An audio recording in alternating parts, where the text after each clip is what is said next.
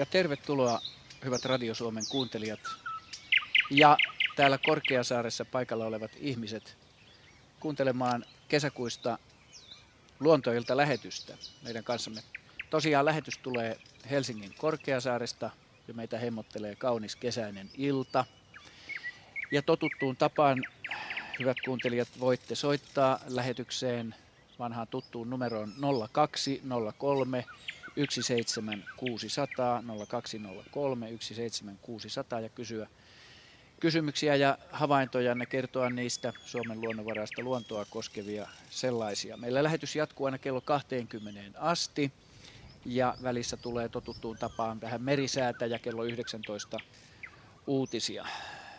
Ja radiokuuntelijoille kerrottakoon, että todella ää, täällä paikan päällä on ää, runsas joukko ihmisiä ja toivotaan heitä rohkeasti kysymyksiä tähän sitten ohjelman, ohjelman mittaan mukaan teidän soittojenne ohessa. Luontoillan sähköpostiosoite on luonto.iltaat.yle.fi ja Luontoillan sivut löytyvät osoitteesta yle.fi kautta luontoilta. Ja kaikki tämä varmaan tuttua teille. Nyt kun olemme tässä live-tilaisuudessa ja meillä on tästä myöskin nettistriimaus menemässä saman tien ulos tästä ohjelmasta, niin tällä kertaa poikkeuksellisesti en esittele raatilaisia, vaan raatilaiset saavat itse esitellä itsensä tästä minusta, jos lähdetään vasemmalle päin, niin järjestyksessä. Olkaa ystävällisiä. Laaksonen Juha, lintuasiantuntija. Ari Saura, kalat.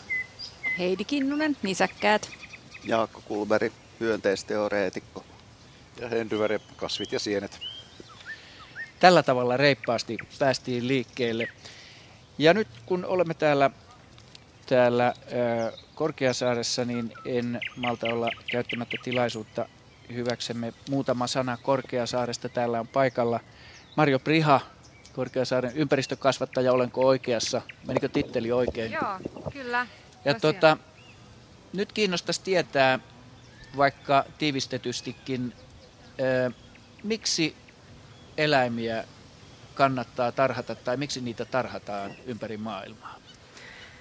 No nykyään eläintarhat on ihan tärkeä osa tämmöistä luonnonsuojeluverkostoa siinä mielessä, että eläintarhat tekee paljon työtä lajien suojelun puolesta. Täällä lisäännytetään uhanalaisia ja harvinaisia lajeja ja sitten niitä voidaan myöhemmin palauttaa takaisin luontoon. Niin, eli siis tämä ei ole ainoastaan ihmisiä varten ja ihmisten viihtymistä ja eläimiin tutustumista varten, vaan myöskin eläimiä varten. Joo, nimenomaan sekä että, että toki me ollaan tavallaan myös tämmöinen elävä näyttelytila ja toivotaan, että täällä ihmiset sitten innostuu ja kiinnostuu eläimistä ja myös siitä, että miten he itse vois vaikuttaa niiden hyvinvointiin ja ehkä siihen, että tosiaan lajit ei sitten uhanalaistus tätä nykyvauhtia. Joo. Onko teillä hyviä kokemuksia siitä, että saatetaan eläimiä takaisin sinne luonnonvaraiseen luontoon? Joo, Korkeasaaresta on palautettu luontoon useita lajeja. Ihan viimemmäksi partakorppikotka. Sitten täältä on lähtenyt ää, ilveksiä, metsäpeuroja ja ehkä jonain päivänä tuossa meidän vieressä ää, tepastelevia villihevosiakin voidaan palauttaa luontoon. Ja, ja tämä on todellakin sellainen työ, jota tehdään yhteistyössä toisten eläintarhojen kanssa. Hienoa. Kiitos tästä Marjo. Me päästetään sut nyt vapaalle ja e, toivotetaan onnea ja menestystä edelleen Korkeasaaren toiminnalle. Kyllä, ja toivotetaan onnea erityisesti tänä vuonna Korkeasaarelle, joka täyttää komeat 125 vuotta. Hienoa, onnea siitä. Hyvä kun itse sanoit sen, unohdin sen pöljyyksissäni mainita. Kiitos. Ja kuten tarkkakorvainen kuulee, olemme Helsingin ytimessä. Taustalta kuuluu, jos jonkinnäköistä murinaa ja mörinää, ja kaikki eivät tule eläinkunnasta, vaan myöskin ihmiskunnasta. Nyt rohkeasti vaan ihmiset kyselemään tänne paikan päälle. Nyt joudun kysymään tuolta tarkkailuautosta, onko meillä soittajaa. Jaha, sieltä tuleekin herra. Herra tulee kysymään tänne paikan päälle. Sinne vaan rohkeasti mikrofonin ääneen. Hyvää iltaa. No hyvää iltaa. Tervetuloa mukaan lähetykseen. Kiitos. Ö, oletko paikkakuntalaisia ja voit kertoa rohkeasti nimesikin, jos... No Saku Joroisista ja kun menin keväällä mökille, niin, niin siellä varastossa oli naulalaatikon päälle ilmestynyt pesä. Ajattelimme, että onko se linnunpesä, mutta ei se ehkä ole oravan pesä, mutta kiinnostaisi, voisiko olla liito-oravan pesä. Mihin aikaan vuodesta keväällä siis, mutta mihin ta- aikaan tarkkaan ottaen? Siitä on nyt noin kuukausi aikaa. Ahaa, vasta niinkin myöhään. Kertoisitko vähän, minkälainen se pesä oli rakennelmaltaan? Se oli vähän niin kuin naavainen ja siinä oli käytetty sammalta ja sen semmoista ainetta. Ja olipa sinne joku verkon tukinarukin vedetty tukiainekseksi. Ja naulalaatikon päällä. Ahaa, se on kuvallinen kysymys ja Heidi on, Heidillä on se siinä kännykässä se Okei, kuva no nyt, siitä pesästä. Nyt, on, nyt ollaan tällä oivaltaa, että tässä, tässä on pesä nyt, kun kysyjä on paikalla, koska ensimmäisenä mietin, että onko tämä joku eläin, ja miet- mietin, että nyt tämä on tämä klassinen luontoilta kysymys, jossa kyseessä ei voi olla eläin, vaan joo, tämän näköinen pesä. Tota, nyt mä kyllä sanoisin, että minun mielestäni tämä ei ole liitooravan pesä, koska liitoorava tekee pesänsä kyllä yleensä koloon, vaan ohon, hävitin sen. Ää, mun mielestä se on oravan pesä. Ihan tavallisen, tavallisen oravan pesä, joka tyypillisesti tekee sen naavasta ja sammalista ja kutoo siihen erilaisia risuja ja oksia. Ja se pesä, pesä niin kuin semmoinen talvinen pesäpallo voi olla tämmöisen jalkapallon kokoinen, kun se tehdään oikein tiiviiksi. Ja, mutta sitten sen ei tarvitse olla niin tiivis sitten kesäaikaan luonnollisestikaan, kun kylmä ei ole samanlainen ongelma. Mutta tota, liitoravalle kyllä tyypillistä on se, että se pesä on selkeästi kolossa usein, usein puun sisällä. Ja tota, tietysti se, että se on tehty tolleen hassusti laatikon päälle sanoitte, niin on kyllä erikoises, erikois, erikoinen juttu, koska yleensä oravapesä löytyy kuitenkin jollain tapaa suojaisesta paikasta ja ehkä tyypillisemmin just puusta. Ja puustakin niitä voi olla vaikea erottaa yksinkertaisesti sen takia, että ne on usein tehty niin kuin ihan lähelle sitä puun runkoa ja sieltä alhaalta päin katsoessa sitä ei helposti näe. Mutta sitten joskus keväisin, keväisin saattaa nähdä semmoisten talvipesien rupsahtaneen jossain sopivassa kevätmyrskyssä alas. Ja, ja silloin niitä pääsee sitten, jos ei nyt metsuri satu olemaan, metsurit ehkä pääsee muulloinkin, mutta tota, itse olen löytänyt yleensä oravan pesän sitten puun alapuolelta, jolloin, jolloin sitä pallomaista pesää pääsee katsomaan ja huomaa, että nämä talvipesät on erityisen tiiviitä ja ne kesäpesät voi olla semmoisia aika hytösiäkin. Ja tyypillistä on oraville, että ne tekee useamman pesän sitten. Ja ajatuksena sillä orava mammalla on se, että jos sattuu joku ongelma tai vahinko, niin sillä on mahdollisuus siirtää ne poikaset sitten pois. Ja ei se nyt ihan poikkeuksellista olekaan, että tota, sitä tapahtuu. Ja kun sitä oravan pesää jollain tapaa häiritään, niin, niin tota, äiti saattaa siirtää ihan keskenkasvuiset, jopa semmoiset paljaat karvattomat raukat pesästä toiseen. Mutta niin mä sanoisin, että teillä on ollut tavallinen oravan pesä ja ää, mit, mitä mainioita, niitä kästellessä kansi olla silleen tarkkana, että siellä voi olla myös kirppuja, jotka tota, aistiessaan sen lämmön ja tärinän, niin saattaa hypähtää myös ihmisen iholle ja se on aina vähän kiusallista. Onneksi se on jo vähän kauempana. Joo. Hyvä. Kiitos kysymyksestä ja hyvää kesänjatkoa. No niin, meillä on ensimmäinen soittaja linjoilla, jos olen käsittänyt oikein. Kyllä. Teemu Mäkelä on meillä langan päässä. Olet lähettänyt meille myöskin kuvan, kuvallisen kysymyksen, jossa on valkea lintu. Saat itse kertoa tarkemmin. Tervetuloa lähetykseen. Joo, eli mä oon Mäkelä Teemu Saarijärveltä Keski-Suomesta. Ja oli autolla ajamassa, niin oli tämmönen valkoinen kana- ja mestälinnun näköinen lintu oli tien vieressä. Et se oli niinku ihan alpinon näköinen, mutta en itse tunnistanut, että mikä se sitten oli. Mutta siitä sitten sai valokuva otettua ja lähetettyä sitten teille se. Joo. Nyt meillä ei ole, meillä ei ole tätä päätettä, niin meillä ei ole tässä sitä.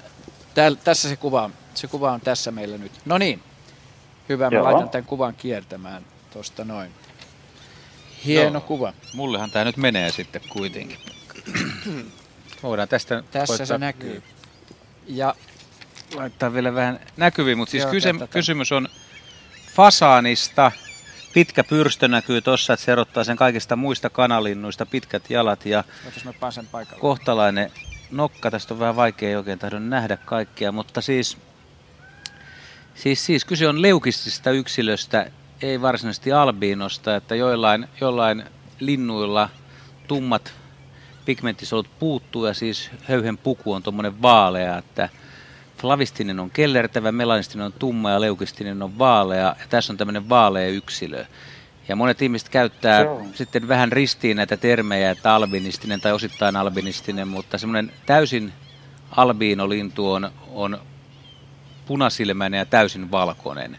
Että tämä on vaan vaalea värimuoto ja veikkaisin, että onko sitten syntynyt luonnossa vai onko vapautettu, kun fasaaneita tarhataan metsästystarkoituksessa ja vapautetaan sitten luontoon ja osa niistä joutuu saaliksi ja osa jää jatkamaan sukua, mutta tämmöiset valkoiset muodot, niin eri lintulajeja, niitä on mustarastailla nähty ja harakoilla ja Heinäsorsilla. heinäsorsilla on ja heinäsorsilla on ihan albiinojakin, että ihan hauska havainto ja varmasti kiinnittänyt huomioon, kun on yhtäkkiä nähnyt, että hei, Joo. kappasta, mikäs tommonen on.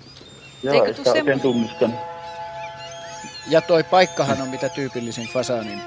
Mutta eikö tule semmoinen olo, että niin kauan kuin on vielä talvia hanki, niin silloin kaikki hyvin, se sulautuu tosi hyvin. Ja annas kun hanki on poissa, niin se on kuin täplä tuolla. Ja Joo, siis kesäinen suojanväri voi sanoa, että on aika heikko. Eli ja, voimme... ja tuommoiset yksilöt nimenomaan karsiutuu kyllä sitten pois, että veikkaisin, että kanahaukka lähes tulkoon tietää, että tuossa olisi lähellä paiste ja on hyvin vaikea tuommoisen linnun kätkeytyä. Että jos ajattelee fasaanin, varsinkin naaraa suojanväriä, ruskea tumma yksilö, kun se painautuu maahan, niin se kätkeytyy yllättävän hyvin, vaikka on aika isohko ja tämmöinen romuluinen lintu ja kävelykin on vähän semmoista vaappuvaa, niin kyllä se aika sutjakkaasti häviää kasvillisuuden joukkoon. Kyllä, ja haudonnan aikahan siitä on erityisesti nukkuu hyötyä, kun pystyy, pystyy tota, olemaan piilossa siinä munien päällä. Ja tämmöinen yksilö nyt varmaan ei kovin, kovin vaalea paikkaa, jos ei tämmöisten kakkaroitten, päivän kakkaroitten sekaan sitten onnistu pesäänsä tekemään ja naamioitumaan sinne valkoisen värinsä kanssa. Nukkuu hopeapajus. Me kiitämme Teemu Mäkelää sinua hienosta kuvasta ja valitettavasti tässä nyt on vedettävissä se johtopäätös, että olet ollut todistamassa tuon fasaaniyksilön ehkä viimeisiä hetkiä elossa. No ei, ei, ei manailla, Joo, kyllä se aina, aina, Ei manailla, aina mutta on mahdollisuuksia. mä sanon, että tämä mahdollisuus Joo. on myöskin olemassa. Mutta että määriteltyä tuli tämäkin laji. Hieno kuva ja harvinainen Joo. havainto. Kiitos, Joo. kiitos soitosta ja kiitos Kiitoksia. kuvasta. Kiitos. Ja nyt menemme eteenpäin, otamme sähköisen postin, mikä on täällä, täällä minulla printattuna muodossaan. Tämä on oikeastaan palaute öö, meille aikaisemmista lähetyksistä. Jussi Riihinen öö, kirjoittaa, jokin viikko sitten lähetyksessänne oli puhetta, miten minkki suhtautuu piisameihin. Esimerkiksi tuhoaako minkki piisamikantoja. Kenelläkään ei ollut asiasta havaintoja. Satuimme näkemään viime syksynä Kuutostiellä noin 120 kilometriä Kajaanista Joensuuhun päin Aronsalmen kohdalla, missä vesistö kummallakin puolen tietä, miten minkki raahasi tien yli piisamia. Meno minkillä oli hidasta, koska piisami oli niin suuri. Jouduimme hidastamaan autoa, siis varmaan vauhtia, etteivät ne olisi jääneet auton alle. Näin siis Jussi Riihinen. Tässä se nyt tuli todistettua se, että Kyllä haluaisin Että minkki on kommentoida peto. tuohon sen, että me ei varmaan ihan sanottu, että ei ollut ha- havaintoja, että ei ne tekisi mitään, että siis vaan pohdittiin kaikkia mahdollisuuksia. Juu. Ja kyllä, että minkki on yksi mahdollisuus, mutta kukaan ei ollut vain havainnut. on, minkki on hurja Niin. peto. Niin. Minkki on hurja peto, siitä me puhuttiin ja siihen me, siihen me silloin myöskin otin yhteneväisiä päätymään. Mutta hauskaa, että tuli tämä oikea havainto. Kyllä, nimenomaan, juuri näin. Tämä on nyt Piisamin kannalta. todistettu. Piisamin kannalta kurja tapaus. Meille on lähetetty myöskin tänne kirjepostia. Tänne on lähetetty tämmöinen koppis.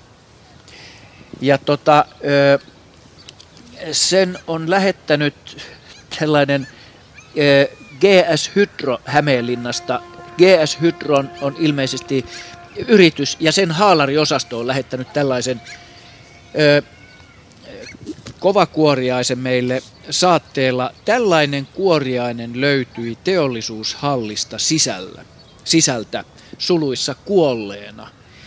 Ei pystytty tunnistamaan netistä, mikä hän mahtaa olla. Näin siis haalariosasto GS Hydrosta Hämeenlinnasta.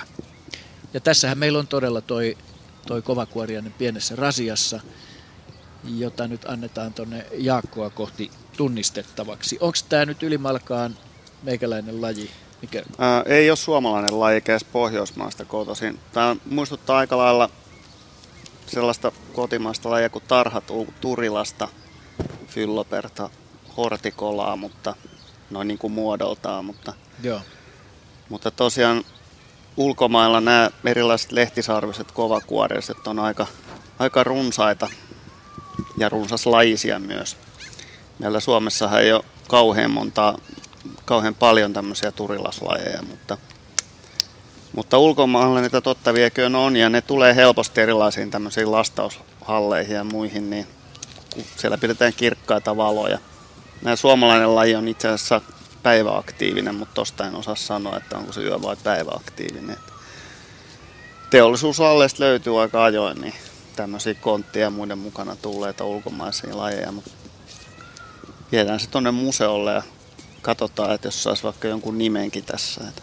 Jaha. Mutta tosiaan ei ole kotimaista. Jaha, sehän tuli nopeasti. Hyvä. Kotimaista alkuperää tämä vesseli. No niin. Mutta Turilas. Turilas joka tapauksessa. Menemme eteenpäin, otamme seuraavan soittajan, joka on linjoilla. Hyvää iltaa, tervetuloa mukaan Luontoilta lähetykseen. Onko se minä nyt? Olet sinä. Kempä siellä soittaa ja Joo. mistä päin Suomea soittelet? Mä oon Repe ja Mikkelistä. Hyvä. Ö, voit esittää, mitä mielessäsi liikkuu. Lähinnä luontoa kysy. No tää on luontoon liittyvää kysymystä. Anteeksi. Ankeri ja aiheinen.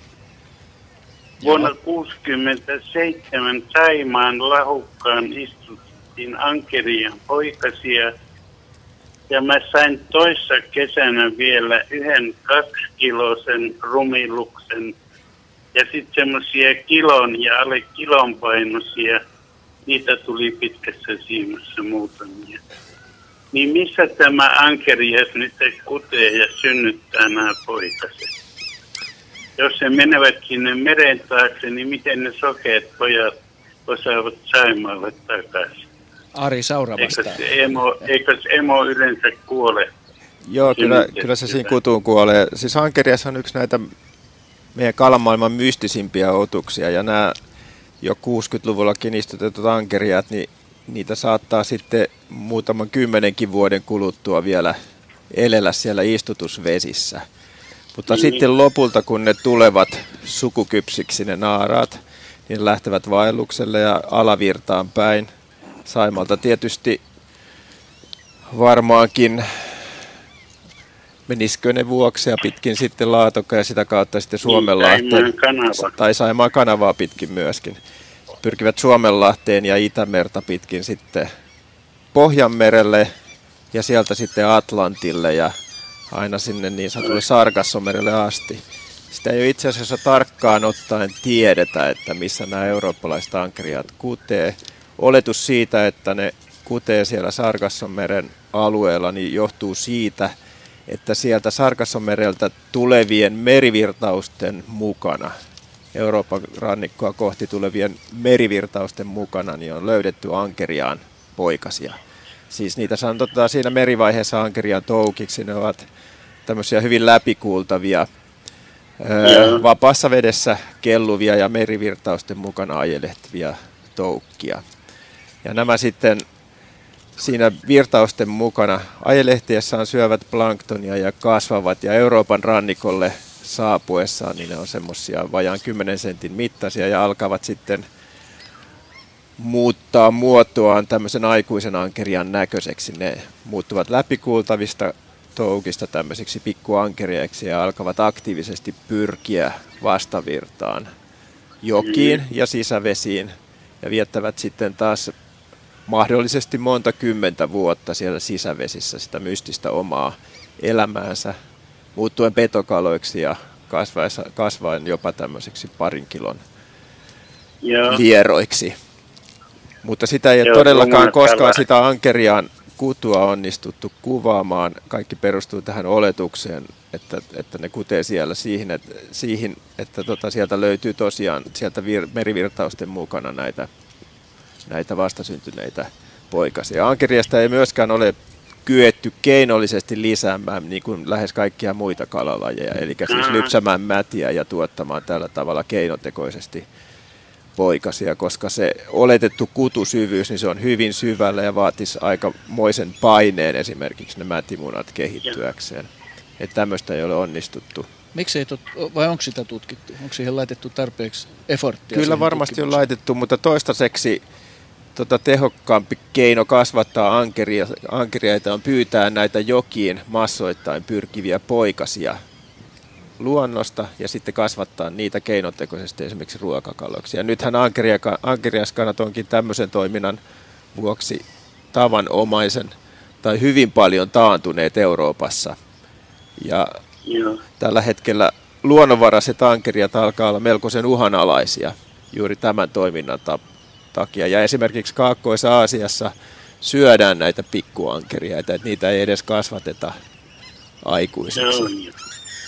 Eli tällä hetkellä ankerian tila noin maailman mittakaavassa on oikeastaan erittäin huolestuttava.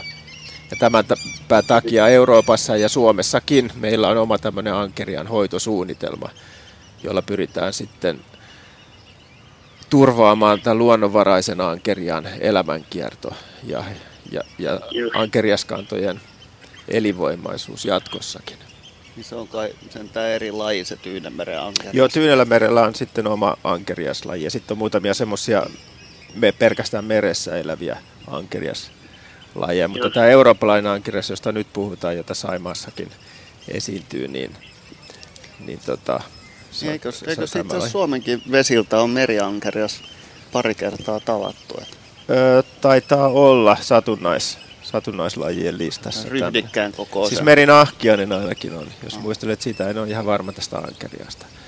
Mutta joka tapauksessa nämäkin ankeriat, mitä Suomen sisävesissä elelee, niin ne on suurimmaksi osaksi istutettuja, eli ne on näiden Euroopan isojen ankeriasjokien suualueilta pyydettyjä poikasia ja sitten lentorahtina kuljetettu Suomeen kar- karanteenin kautta Joo. ja istutettu luonnonvesiin. Mutta toki nekin sitten aikuiseksi kasvettua, niin vaeltavat sinne Sarkassumerelle lisään. Ihmeellisiä olijoita. Todella No salaperäisiä. sitten, tota, menikö, menikö ne talveksi sitten mutaan piiloon? Ei mene, ei mene. Se on ihan legenda, että ne kyllä, elävät kuitenkin. kyllä, mutta talvisaikaan kun vesi on kylmä, niin niiden tarve ruokailla on hyvin vähäinen ja sen takia esimerkiksi niitä ei saada kovinkaan helposti millään pyyntivälineillä. Et kesä on selvästi ankeriaan semmoista kasvuaikaa ja oikeastaan mitä lämpimämpi vesi, niin sen aktiivisempia ne on ja sen enemmän ne Niin, syövät ja sen herkemmin, sen herkemmin niitä jää esimerkiksi pitkään siimaan. Joku tuommoinen elo-syyskuun lämmin Niin. kesäyö niin on parasta ankeriaan pyyntiä. Se on parasta, joo. Ja muikku on paras syö. Kyllä varmasti, joo.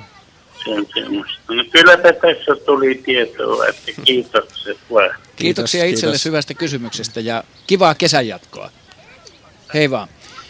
Henry, nyt kun istutaan tässä luonnossa on kaunis kesäilta, niin kerro mitä, mitä tämä kukkaloisto tässä ympärillä on. Tässähän, mitä me nähdään tässä edessä? No ensinnäkin me nähdään tässä se, että tässä on aika paljon typpeä tässä maaperässä. Tässä on paljon vadelmaa, maitohorsmaa ja päivän kakkaraa, se mikä tässä nyt parhaiten kukkii tällä hetkellä. Pihlajan taimi tuosta nousee, mihin tuo Juha just taitaa kameraa sojottaa. Ja sitten täällä mun vasemmalla puolella on keto-orvokki ja pelto-orvokki kukalla. Ja taitaa olla vähän niiden välimuotoakin. Ja hyvin nuoria tuommoisia kannusruohoja tästä lähtee nousemaan pikkuhiljaa. Ja tuolla on mäkikuisma myöskin tulollansa, mutta kukkivia on aika vähän vielä. En tiedä, tämäkin näyttää vähän semmoiset paikalta, että eiköhän tässä valkoposkihan näytä viihtyvän, että sen verran matala tämä ruoho. Joo. Mistä sä sen mäkikuisman näin etäältä tunnistat? Siinä on kaksi särmää tuossa varressa. Hyvä täsmennys. Hyväksytään. Hyväksytään. No niin, Veronika Offikinaalis näyttää. Joo, Jaha. rohto täytyykö vielä. Rohtotädyke. Keltamaksaroa. Ja mihin rohtotädykettä on käytetty rohtona? Ja silmäsairauksiin todennäköisesti, koska se vaaleansininen väri sai ihmiset uskomaan, että kun se on taivaan sininen, niin sillä täytyy olla vaikutuksia silmien hyvinvointiin. Mä olen taas kuullut että, kuullut, että sitä olisi saatettu käytä, käyttää niin kuin luuvaloon tai kihtiin. Sekin on tietysti täysin mahdollista. Että, niin. Mutta nämä on näitä niin sanottuja kansanlääkityksiä ja ehkä ei kannata ihan hirveästi kokeilla, paitsi malvapillereitä. Eli että, eli että yksi uskoo äitiin, yksi tyttäreeseen. Niin. Okei, hyvä. No niin, hyvät radiokuuntelijat, Suomen radio, äh, radio Suomi lähettää tällä hetkellä luontoiltaa Korkeasaaresta suorana lähetyksenä. Täällä on kaunis kesäilta, kello tulee puoli seitsemän ja numero tänne on 0203 17600, johon voitte soittaa kysymyksiä koskien Suomen luonnonvaraista luontoa. Ja meillä on seuraava soittaja linjoilla. Hyvää iltaa. Tervetuloa mukaan lähetykseen. Hyvää iltaa. Kuka soittaa ja mistä päin? Kaarina soittaa Vantaalta. Hyvä Kaarina. Ole ystävällinen ja esitä kysymyksesi. Ruissääkkä. Eilen olin kävelemässä Petikossa ja lähellä täyttömäkeä eräs mies sihtaili kiikareilla. Kysyin häneltä, että mitä siellä näkyy. Hän sanoi, että ei näy mitään erikoista, mutta kuunnellaanpa laulaa ruisrääkkä. Ja kuuntelimme ja ruisrääkkä lauloi. Ja viime kesänä olen tältä samalta alueelta kuullut kerran ruisrääkän laulun. Ehkä kun en joka päivä siellä, aivan joka päivä siellä käy, niin sen takia en kuule. Varmaan se on laulanut siellä. Mutta tätä ennen, sitten sitä viime kesäistä ennen, oli mennyt todella monta vuotta. Tämä ulkoilutie menee sitten loppumatkassa peltoaukeitten keskellä. Ja siinä kulkee semmoinen oja, jossa kuivinakin kesinä on jonkun verran vettä.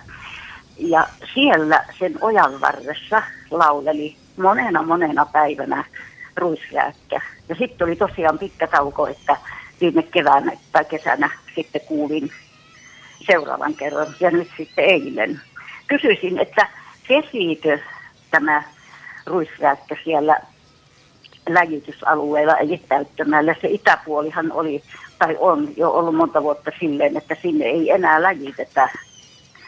Kasvaa koiranputkea, lukinia ja kurjenpolvea ja mitä kaikkea kasvaa. Voi sille pääsit, kun siinä on aika. Mä en ole käynyt, se siellä? En ole käynyt alueella, niin. mutta tota, olisiko jotain syytä, miksi ei se periaatteessa pystyisi pesimään, että ruisräkkä on, on hauska laji siinä suhteessa, että monet suomalaiset yhdistää sen kesäyön peltoihin ja peltolajiksi, mutta muuttoaikana niin kyllä sitä voidaan havaita hyvinkin yllättävissä ympäristöissä. Ja silloin tulee just mieleen se, että tuossa se ei varmasti pesi, mutta esimerkiksi jos se on jossain, jossain korteikossa tai, tai ulkosaaren ihan pienellä niityllä, mutta kyllä mun mielestä tämmöinen paikka, minkä te kuvaatte, voisi olla, olla paikka, missä voisi pesiä, mutta se vaatii tietysti sen, että samaan aikaan kun koiras siellä rähistelee, niin sinne tulee myös naaras tai mieluummin parikin, että tuota, menekki on sitten taattu. Kuuntelijoille kerrottakaan, että taustalla kuuluva narina ei kuulu täältä live-tilaisuudesta, vaan se tulee, tulee meille äänitteenä ja se on ruisräikän laulua, eli siis ruisräikän ääntelyä. Arinaa. Arinaa. Et vuodethan on vähän erilaisia, että joinain vuosina niitä on ollut enemmän että, ja, vähem, ja toisinaan vähemmän. Että tuossa oli, oli tosiaan hyvinkin huonoja vuosia, mutta sitten, sitten, sitten vähän tarkemmin takseerattiin ja niitä löytyi, löytyi enemmänkin, mutta, mutta mä en tiedä tämän vuoden tilanteesta. Mä en ollut vielä niin paljon maastossa oikeaan aikaan ja rääkkiä tulee vielä koko ajan enemmän, että Onko Jaskalla tai jollain tietoa? Mulla, että... mulla on semmoinen mielikuva, niin. että tuossa Vuosaaren täyttömäellä olisi noita ruisräkkiä myöskin. Varmasti, joo. joo. Siinä on ollut useampikin koira säännössä joinakin vuosina. Mutta se, sehän on no ihan siinä... normaali kannan, tämmöiset Ky- kannanvaihtelut varsinkin. Joo, mutta, mutta niitä siis tulee vielä edelleen, edelleen muuttavia lintuja, sitten tulee vielä myöhemmin, myöhemmin tota kesäkuun lopulla ja heinäkuussakin. Ja sitten jos kuulee pitkään heinäkuussa laulavan, laulavan koiraan tai narisevan koiraan, niin tietää, että homma ei ole ihan hallinnassa. Että niin, pientä ei myötätuntoa ei sitten ole käynyt flaksi. Niin, tai ruisraikasta on vissiin vähän epäilty semmoista, että se voisi olla jopa sellainen eläin, joka, jonka niin kuin kaikkein eteläisemmät yksilöt, jotka on jäänyt pesiin tuonne niin kuin Euro- Euroopan ja Kasakstania tonne alueelle, niin ne saattaisi tehdä myöhemmin toisen pesinnän pohjoisessa, Joo. mutta, mutta siitä ei oikein kunnon dataa. Mutta periaatteessa nämä, nämä eteläiset pesinnät, niin siellä ei enää oikein pysty kasvattamaan poikasia, koska tuossa puolen tai heinäkuun alussa nämä alueet on jo niin tuleentuneita, että siellä ei ole käytännössä oikein syötävää ja sen takia periaatteessa olisikin ihan fiksu veto jatkaa matkaa pohjoiseen, missä vielä, kuten hyvin tiedämme, ei välttämättä juhannuksen aikaa ole kelvollista säätä. Niin Mm. Niin. niin, halusitko kysyä vielä jotain ruisräkkään liittyen? Ei kun kommentin sen verran, että tämähän on tämä Täyttömäen mäki sellainen, että sitähän ei niitetä niin kuin, niin kuin tel, pelto niitetään tai jos siinä on viljaa, niin puidaan. Joo, Että siinä mielessähän se varmasti olisi ihan otollinen paikka. ehdottomasti. Ja olemmekin varmaan täällä kaikki samaa mieltä, että enemmän tällaisia alueita pitäisi saada. Niin, kunhan saavat valmiiksi sen alueen, lakkaavat läjittämästä, niin siitähän saattaa tulla hyvinkin hyvää. Joo, siis Aivan itse oikein. asiassa esimerkiksi tämä Vuosaaren täyttömäki niin on hyvä esimerkki siitä, miten, miten dramaattinen muutos meidän luonnossa on avomaiden suhteen käynyt. Että, että ihmisillä ei ole oikeastaan ollut mitään sellaista kunnioitusta tämmöisiä avoimia metsää kasvamattomia paikkoja kohtaan ja vielä vähemmän sen jälkeen, kun karjatalous on romahtanut suoranaisesti viime vuosisadalta. Ja, ja tämä on johtanut aika Mhm. dramaattiseen tota, näiden elinympäristöjen katoon. Ja, ja mikä tietysti no, on johtanut siihen, että monet avoimen elinympäristön lajit on harvinaistunut ja on tällä hetkellä uhanalaisia. Ja nyt kun, nyt kun tämä on tämä Vuosaaren mäki on perustettu, niin se on muutamassa vuodessa niin, niin noussut yhdeksi tärkeimmistä suomala- suomalaisista kohteista uhanalaisten lajien määrässä. Siellä on, Joo. siellä on tota niin, Santahaminan Vallisaaren jälkeen ää, niin kuin seuraavaksi korkeimmat uhanalaisten perhosten esiintymismäärät, lajien siis. Eli se on ihan oikeasti muodostunut luonnonsuojelun kannalta arvokkaaksi kohteeksi. Ja se on tarpeeksi laaja. Joo, tämä on se Tai suurin, siis mikä on tarpeeksi laaja, mutta suurin, kuitenkin. suurin tota niin, näitä lajia rajoittava tekijä on yleensä pinta-ala. Hmm.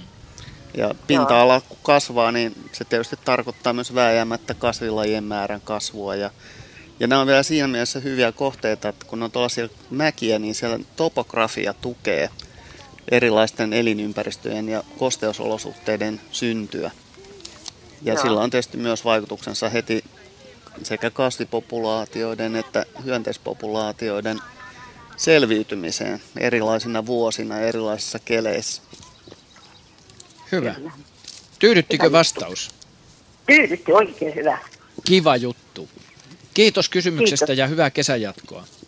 Kiitos samoin. Kiitos. Hei hei. Hei hei. Ja olikohan meillä soittajaa linjoilla vai otetaanko tänne kirjallinen kysymys tähän väliin? Odotamme hetken soittajaa linjoille. Ja täälläkin paikalla olijoille mainittakoon, että tulkaa rohkeasti vaan mikrofonin ääreen. Tuossa on mikrofoni ja siihen esittämään kysymyksiä. Me olemme täällä teitä varten. Ja, ja aika valtava on tuo jono tuohon mikrofonin ääreen. Me otamme tähän, tähän nyt, ei tarvitse kainostella yhtään. Vaikka olemme ynseän näköisiä, niin olemme, olemme ystävällisiä. Meillä on puhelu nyt linjoilla, otetaan mukaan lähetykseen seuraava soittaja. Hyvää iltaa, kuka siellä soittelee?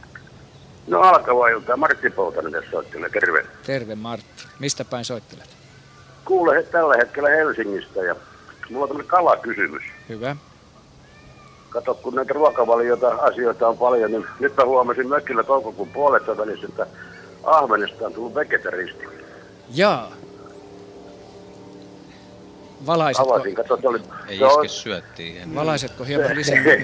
Mitä sieltä se oli- mahasta se varmaan ollut löytyy? rekordia ahven, mutta, No niin.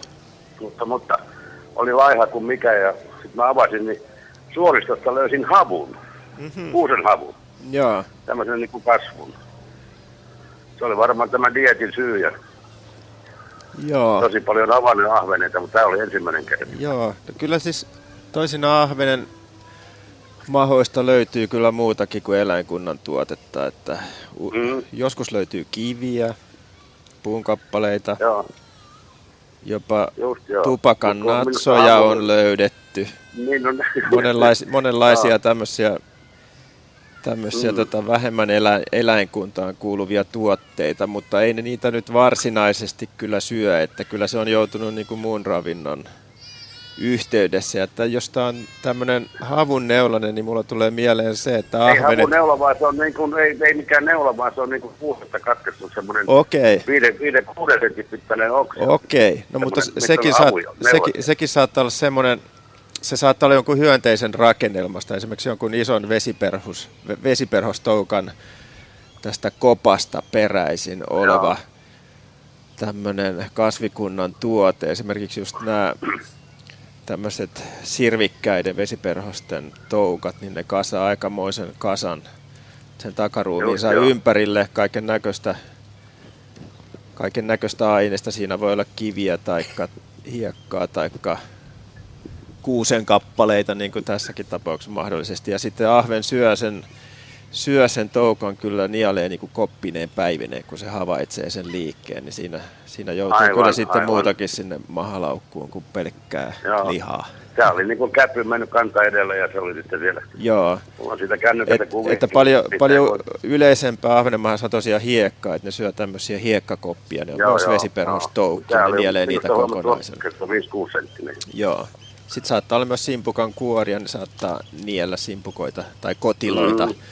Kokonaisina, että silloin niitä kuoren kappaleita joutuu sinne. Aivan, aivan, aivan. Jos sä, jos sä sanoit, että sulla on kännykässä kuvia siitä, niin voit lähettää ne meille tänne osoitteeseen luonto.il, äh, luonto.ilta.yle.fi. Joo, mutta siis- lähtemään otamaan mielellämme vastaan. Mutta tarkoituksenmukaisesti ahvenet eivät kyllä kasvisruokaan koske, Niin, no, että joo. kyllä ne on ihan riippuvaisia tästä eläinvalkuaisesta kyllä. Mulla on Joo, Ari joo. hyvä o- ota, otanta Niin. Ahvenanmaalta Kumlingesta, siis ja isoista ahvenista Niin. tietysti, kun on meikäläiset Niin, kyse, niin, niin, tuommoinen aivan.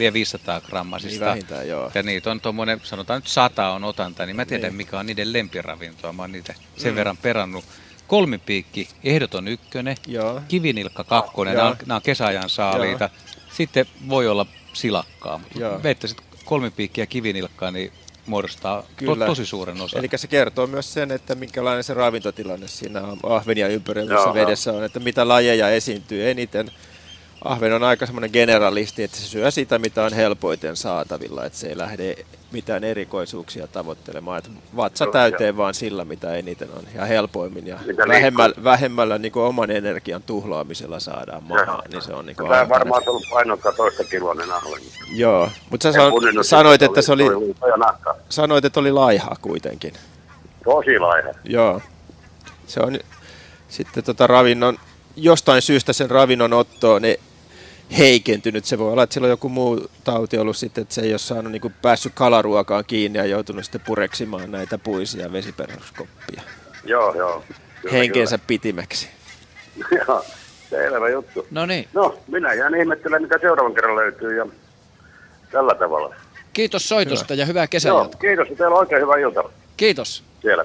Mielenkiintoista. Kiitti. Kiitti. Hei hei. No niin ja hyvät kuuntelijat, meillä on tässä aikaa vielä siellä Valskin hevonen, eli Mongolian villihevonen, hirnahteleiksen kesäillassa. Meillä on tässä aikaa vielä ennen merisäätä ainakin sen verran, että ehditään ottaa soittaja tähän mukaan vielä. Hyvää iltaa seuraava soittaja, kuka olet ja mistä soittelet? Jaha.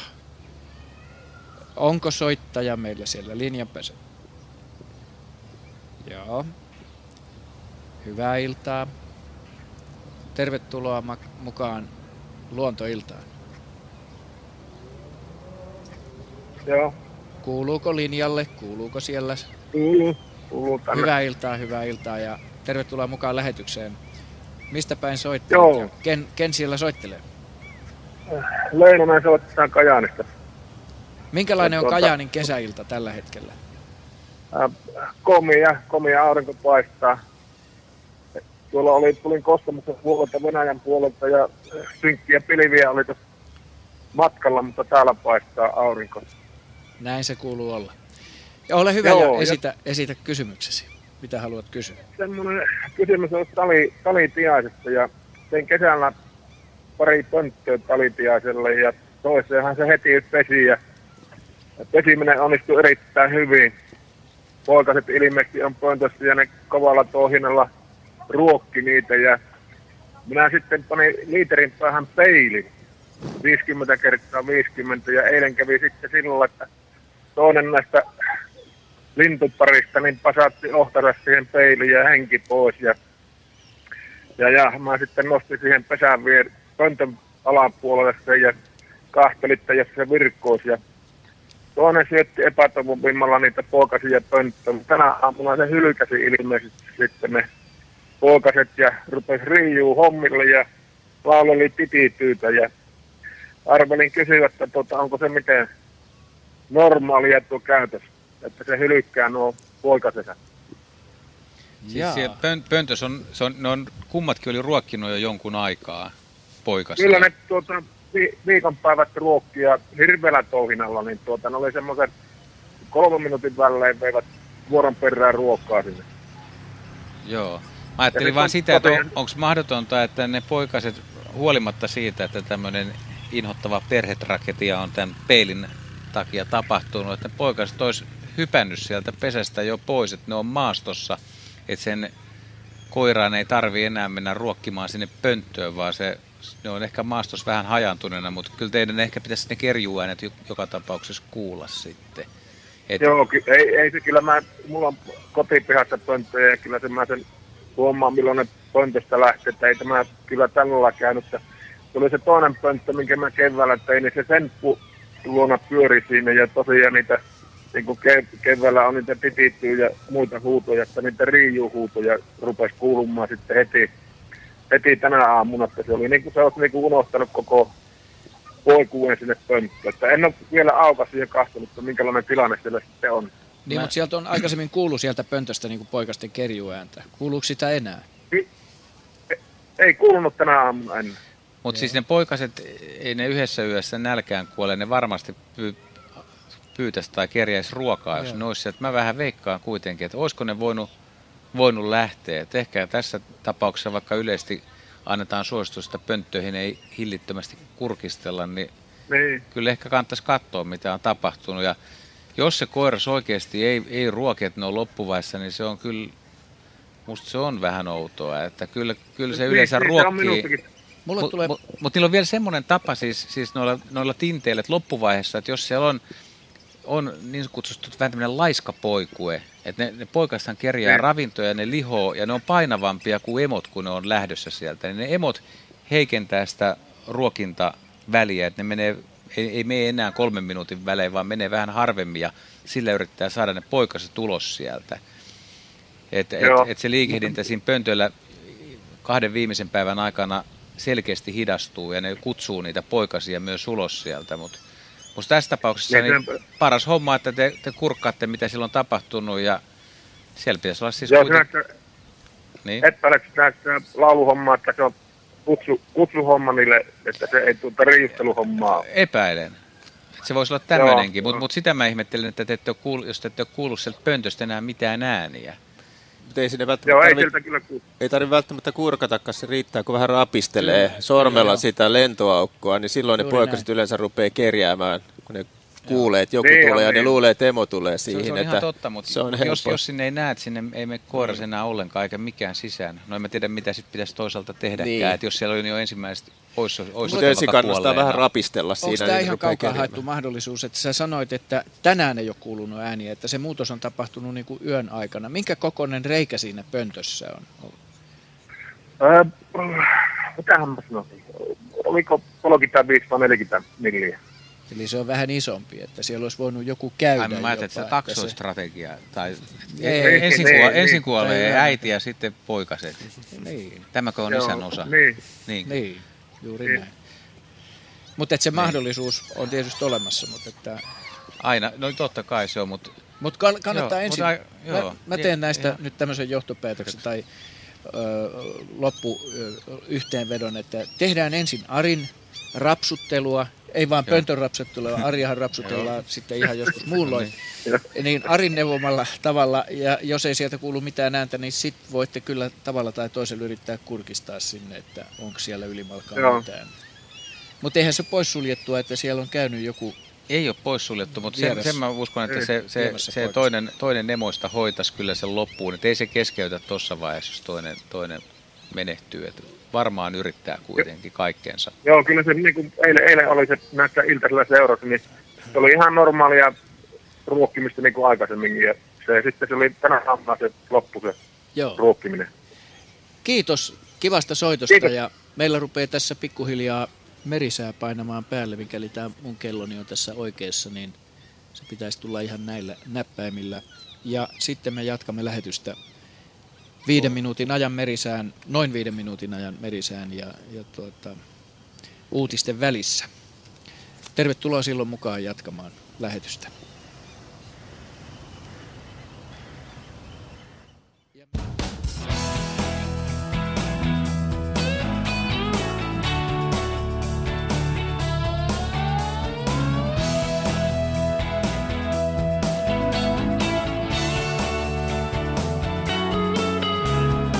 Yle, Radio Suomi.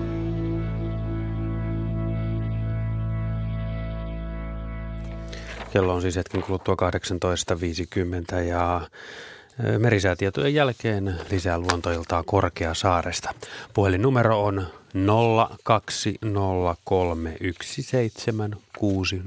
020317600 tuon lähetykseen.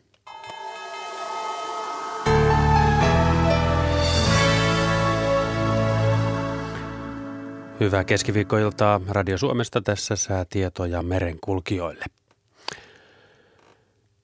Matalapaineen alue lähestyy Suomea lännestä odotettavissa huomisiltaan asti. Suomenlahti lounaan puoleista tuulta 4-8 metriä sekunnissa, huomenna länsiosassa ylimmillään 10 metriä sekunnissa. Itäosassa keskipäivästä alkaen suunnaltaan vaihtelevaa tuulta 3-7 metriä sekunnissa, yöllä lännestä alkaen sadetta ja mahdollisesti ukkosta ja myöhemmin utua tai sumua. Pohjois-Itämeri, Ahvenanmeri, Saaristomeri ja Selkämeri, etelän ja lounaan välistä tuulta 5-10 metriä sekunnissa. Aamulla tuuli kääntyy lännestä alkaen lännen ja luoteen välille. Lännestä alkaen ajoittain sadetta ja mahdollisesti ukkosta, myöhemmin utua tai sumua. Iltapäivästä alkaen enimmäkseen hyvä näkyvyys. Merenkurkku ja perämeri, etelän ja kaakon välistä tuulta 4-8 metriä sekunnissa.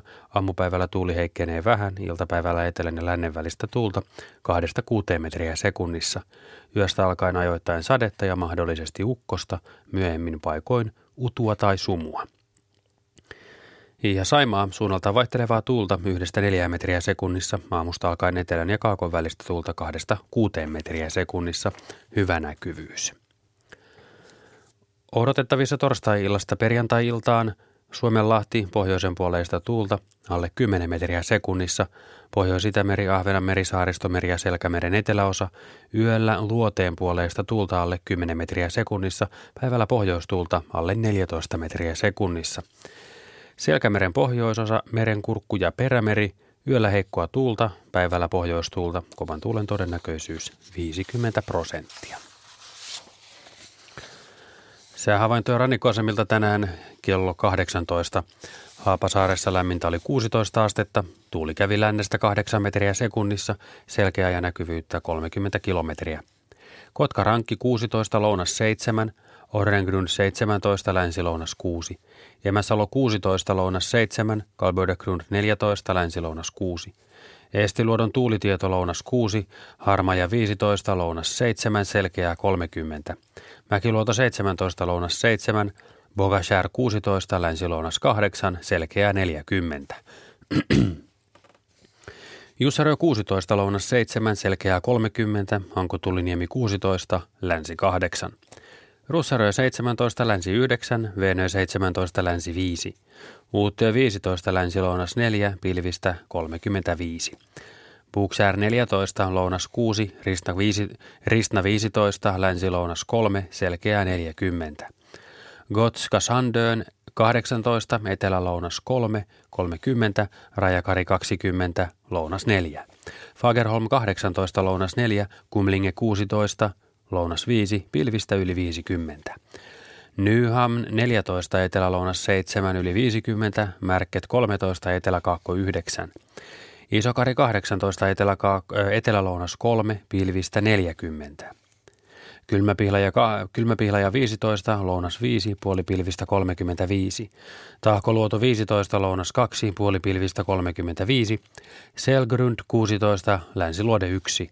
Bredskäret 16, länsi 2. Strömingsboda 14, itäkoillinen 1. Valassaaret 14, länsi 2. Kallan 13, pohjoisluode 1. Tankkar 15, länsi 2, melkein selkeää 35, ulkokalla 14, lounas 2, Nahkiainen 13, lounas 3, Raahe, Raahe 14, länsi luode 1, 35. Oulu Vihreäsaari 15, luode 3, 30, Marjaniemi 14, länsi lounas 2, melkein selkeää 22.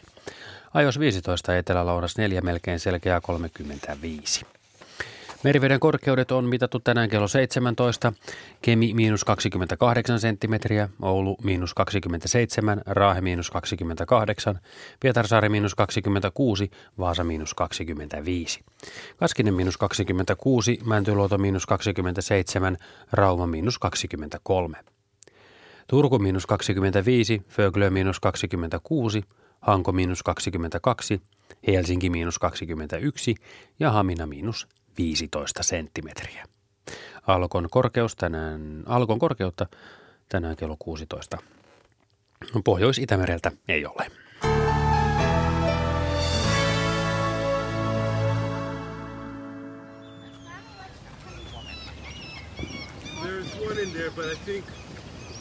No niin, ja meillä jatkuu luontoilta lähetys tässä runsaan neljän minuutin ajan ennen kello 19 uutisia. Ei oteta tähän väliin soittajia, ehkä emme tarvitse myöskään, myöskään sähköposteja tähän luettavaksi. Me, me voitaisiin vähän kuvailla tätä kaunista ympäristöä, missä me ollaan. Ja tässä, tässä on kivasti ääniä, jos ajatellaan niin äänimaisemasta, paitsi noista moottoriveneistä, niin tämän erottaa, erottaa, tota, erottaa kyllä muista vuoden ajoista selkeästi. Ja, ja alkukesäksi myöskin semmoinen, mikä mulla tulee tässä väijämättä mieleen, kun katselee tätä päiväkakkaran loistoa, että eikä siitä ole kovin monta kymmentä vuotta, kun juhannuksen aikana tätä pistettiin tyynyn alle taikojen, taikojen vuoksi. Että kyllä tämäkin kesä niin tämä on taas järjettömän paljon aikaisempi, mitä on sanotaan nyt sadan vuoden keskiarvo antaisi ymmärtää. Jaa. Mikä se keskiarvo, sadan vuoden keskiarvo sitten kyllä, olisi? Kyllä, nämä, nämä kuuluisi kukki, näitä kuuluisi kukki juhannuksen aikoihin ihan niin kuin koiran putkiin ja muiden. Nyt mennään kahta kolme viikkoa etuajassa. Joo. Heidi, sulla oli kiva, puhuttiin tuossa näistä äänistä, kesä, kesämaiseman äänistä. Sulla oli kiva tarina. No mä, mä sain tuttua yhdeltä, yhdeltä tutulta lintumieheltä, joka tota, lähetti mulle sähköpostin mukana tiedoston, äänittämänsä tiedoston. Hän oli äänittämässä lintuja, kun sitten järven takaa satakunnassa alkoi kuulua tota, aika muista mylyä. Ja hän sanoi, että sieltä kuuluu niinku karjuntaa. Ja tota, sitten mä sain tämän ääntiedoston, siinä useampi minuutti karjutaan. Ja tota, mietin, mietin sitten aikani, koska hän kertoi, että tämä karjunta tulee sieltä järven takaa. Ja se kuului sitten tietysti vettä myöten tänne toiselle rannalle hienosti. Ja, ja mun mielestä ne, ne karjuet olivat siellä metsäkauriita, jotka on jostain syystä tietysti pitävät reviiriä näin tähän aikaan vuodesta. Urokset erityisesti sitä varten, että, että niillä on pian kiima ja, ja naaraat on pian valmiita astuttavaksi, mutta tota, ja haluavat sitten sitä harmiaan hieman vartioida ja pitää järjestyksessä ja pitää huolen, ettei sinne toisia uroksia tule. Ja tota, jäin sitten miettimään, että mikä mahtoi olla tilanne siellä järven takana, kun karjutti niin kovasti vai oliko sinne toinen uros ilmaantunut ja sille täytyy vähän näyttää, että, että nyt voisi ottaa etäisyyttä. Että. Mutta se oli, se oli mainio se äänitiedosto ja jollain tapaa tota, se kesäillan idylli kyllä rikkoutui aika pahasti se lintujen laulu tähän tyrkeään karjumiseen ja haukkumiseen. Ja se jatkui minuuttitolkulla, se, se ei loppunut ollenkaan. Jaa. Et siellä oltiin kyllä ihan tosissaan. Metsäkaudessa kyllä niin siro kuin viehättävän näköinen eläin se onkin, niin aika moisen pahaa ääntä osaa päästää kyllä. Että Juu. Ei hel- helposti luulisi tuommoisen eläimen aikaansaannoksiksi sitä Ei. äänimaailmaa, mitä sieltä lähtee. Ei, Varsinkin mutta... jos on laumasta kysymys ja monilla, alkaa tämmöinen keskustelu käy. Monilla reissulla Siperiaan tuonne tiikereen elinalueelle, kun on mennyt, niin noi aina noi vihreät kulkijat, eli tota, niin, kokemattomammat biologit, niin usein niin ajattelee, että no nyt se tiikeri karjuu siellä, sitten kaikki kuorovastajat ei kun metsäkauris. joo, joo, joo, se on julmettu ääntä. Mutta nythän on Juha paras aika esimerkiksi yöllä ja retkillä, eikö niin? Lintujen. Ky- kyllä, jos on, jos on tyyni yö niin, ja lämmin yö vielä, niin Viita ja Luhtakerttunen, niitä on tänä vuonna reilusti ainakin etelärannikolla ja sitten sit on, on, on tietysti ruovikon elämää. Siellä on luhtahuitit ja kaulushaikarat, ruisräkät pelloilla ja pöllön poikasta alkaa piiskuttaa. Et pöllöilläkin on yllättävän hyvin, että myyräkannat on, on noussut tuolla pohjoisempana niin poikasia, että, että voi kuulla myös yöllä retkillä pöllöjen poikasten kerjuääniä. Tuota, jos tota, niin, rupeaa kuulumaan hepokattien ääntä, niin ne on sitten sirkkalintuja. Joo. Jos, jos haluaa kuulla sirkkalintuja, niin minkälaiseen maisemaan kannattaa mennä? Noin runsas puoli minuuttia aikaa kertoa. No tuommoinen peltomaisema tai sitten just tämmöinen täyttömäki, missä on muutamia erilaisia pensaita pajupuskia. Että ihan hyviä siis pensasirkkalinnulle ja viitasirkkalinnulle. Joo. Joo. No niin, mutta eikö se viitasirkkalintu, se vaatii vähän vettä? No, kyllä ne voi semmoisessakin paikassa.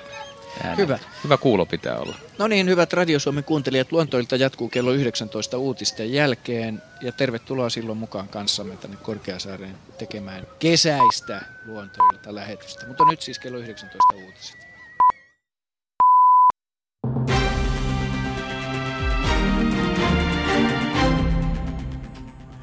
Irakissa islamistikapinalliset etenevät nopeasti pohjoisesta kohti pääkaupunkia Bagdadia – Islamistiryhmittymä ISISin taistelijat ovat hyökänneet jo Tikritiin. He saivat eilen haltuunsa Mosulin, tänään Paitsin ja osia Kirkukin kaupungista. Irakin armeija on aloittanut vetäytymisen Kirkukista. Islamistikapinallisten hyökkäykset ovat ajaneet puoli miljoonaa ihmistä kodeistaan. Ukrainan ja Venäjän kaasukiistan sovittelua jatketaan EUn edustajien johdolla. Toistaiseksi neuvotteluissa ei ole päästy sopuun. Venäjä on uhannut katkaista toimitukset maahan, ellei Ukraina maksa kaasuvelkojaan. Ukraina ei tänään hyväksynyt Venäjän esitystä, jossa kaasun hinta olisi 358 dollaria tuhannelta kuutiometriltä. Ukrainan energiaministeri Juri Prodan kutsui esitystä poliittiseksi ja sanoi Ukrainan haluavan markkinahintojen mukaista sopimusta. На жаль, російською стороною запропоновано механізм формування Venäjän presidentti Vladimir Putin sanoi Ukrainan vievän neuvotteluja kohti umpikujaa. Venäjä on lykännyt kaasumaksujen suorittamisen takarajaa ensi viikon maanantaihin.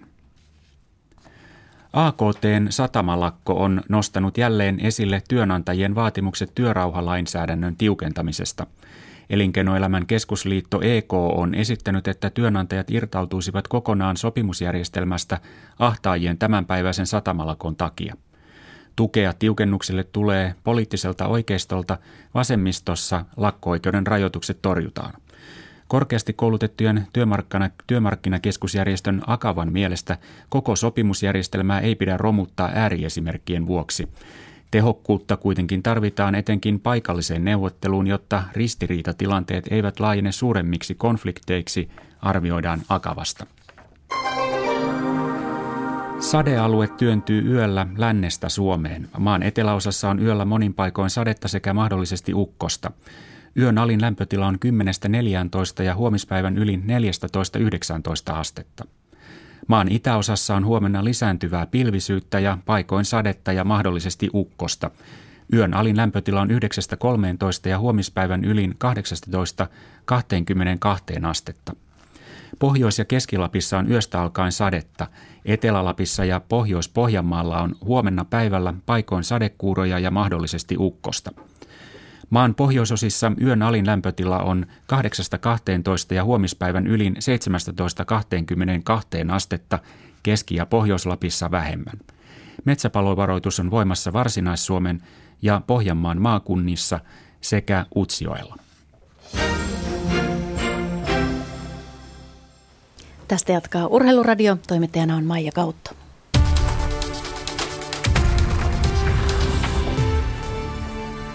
Sveitsin Judith Wider voitti Imatralla käydyn suunnistuksen maailmankapin sprintin. Tanskalainen Maja Alm jäi voittajasta vain kaksi sekuntia ja oli kisan kakkonen. Kolmannen sijaan jakoivat toinen sveitsiläinen Julia Cross sekä ruotsalaiset Tuve Alexandersson ja Helena Jansson. Suomalaisista paras oli Venla Niemi, joka oli lopputulosten seitsemäs. Karsintojen paras suomalainen Minna Kauppi oli yhdeksäs. Harvoin sprinttimatkoille starttaava Kauppi oli tyytyväinen vauhtiinsa. Ihan fyysisen olotila on ihan ok tyytyväinen, mutta kyllähän niinku, näin niinku, tavallaan aika tuota, karkeasti niinku toista kertaa olin sprinttisuunnistamassa, tämä oli erittäin vaativat. Välillä tuntuu, että olisin jonkun aidan voinut jättää pois, kun siellä piti juosta ihan ympyrää. Mutta siis silleen tyytyväinen, mutta toki tulihan sitä virhettä aika paljon ja en usko, että kukaan on tehnyt ihan optimireittejä tänään, mutta, mutta et siinä mielessä kun tuli jonkun verran virhettä, niin ilmeisesti en kuitenkaan hyvin ihan älyttömästi kärkeä ja se on niin kuin kaikki se on aina positiivista tällä hetkellä mulle. Jarkko Nieminen jatkaa pelejään Lontoossa Tenniksen ATP-turnauksessa. Nieminen voitti toisen kierroksen ottelussaan ATP-listalla siellä 32 olevan venäläisen Dimitri Tursonovin 2-0.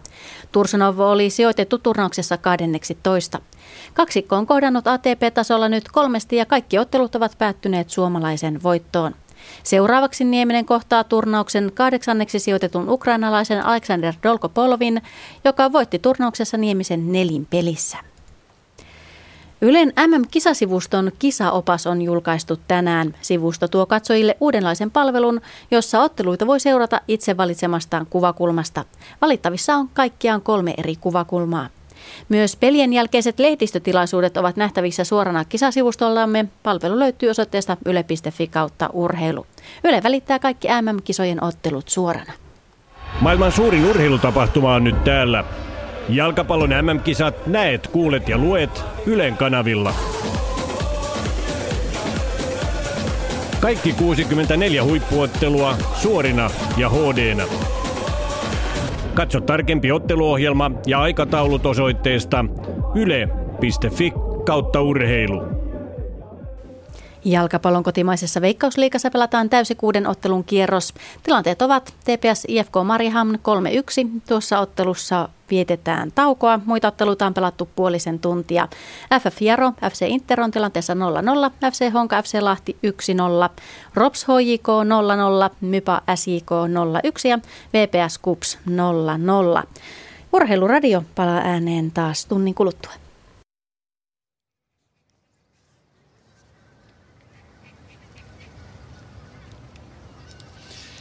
No niin, ja hyvät Radio Suomen kuuntelijat, meillä jatkuu luontoilta suorana lähetyksenä täältä Korkeasaaresta.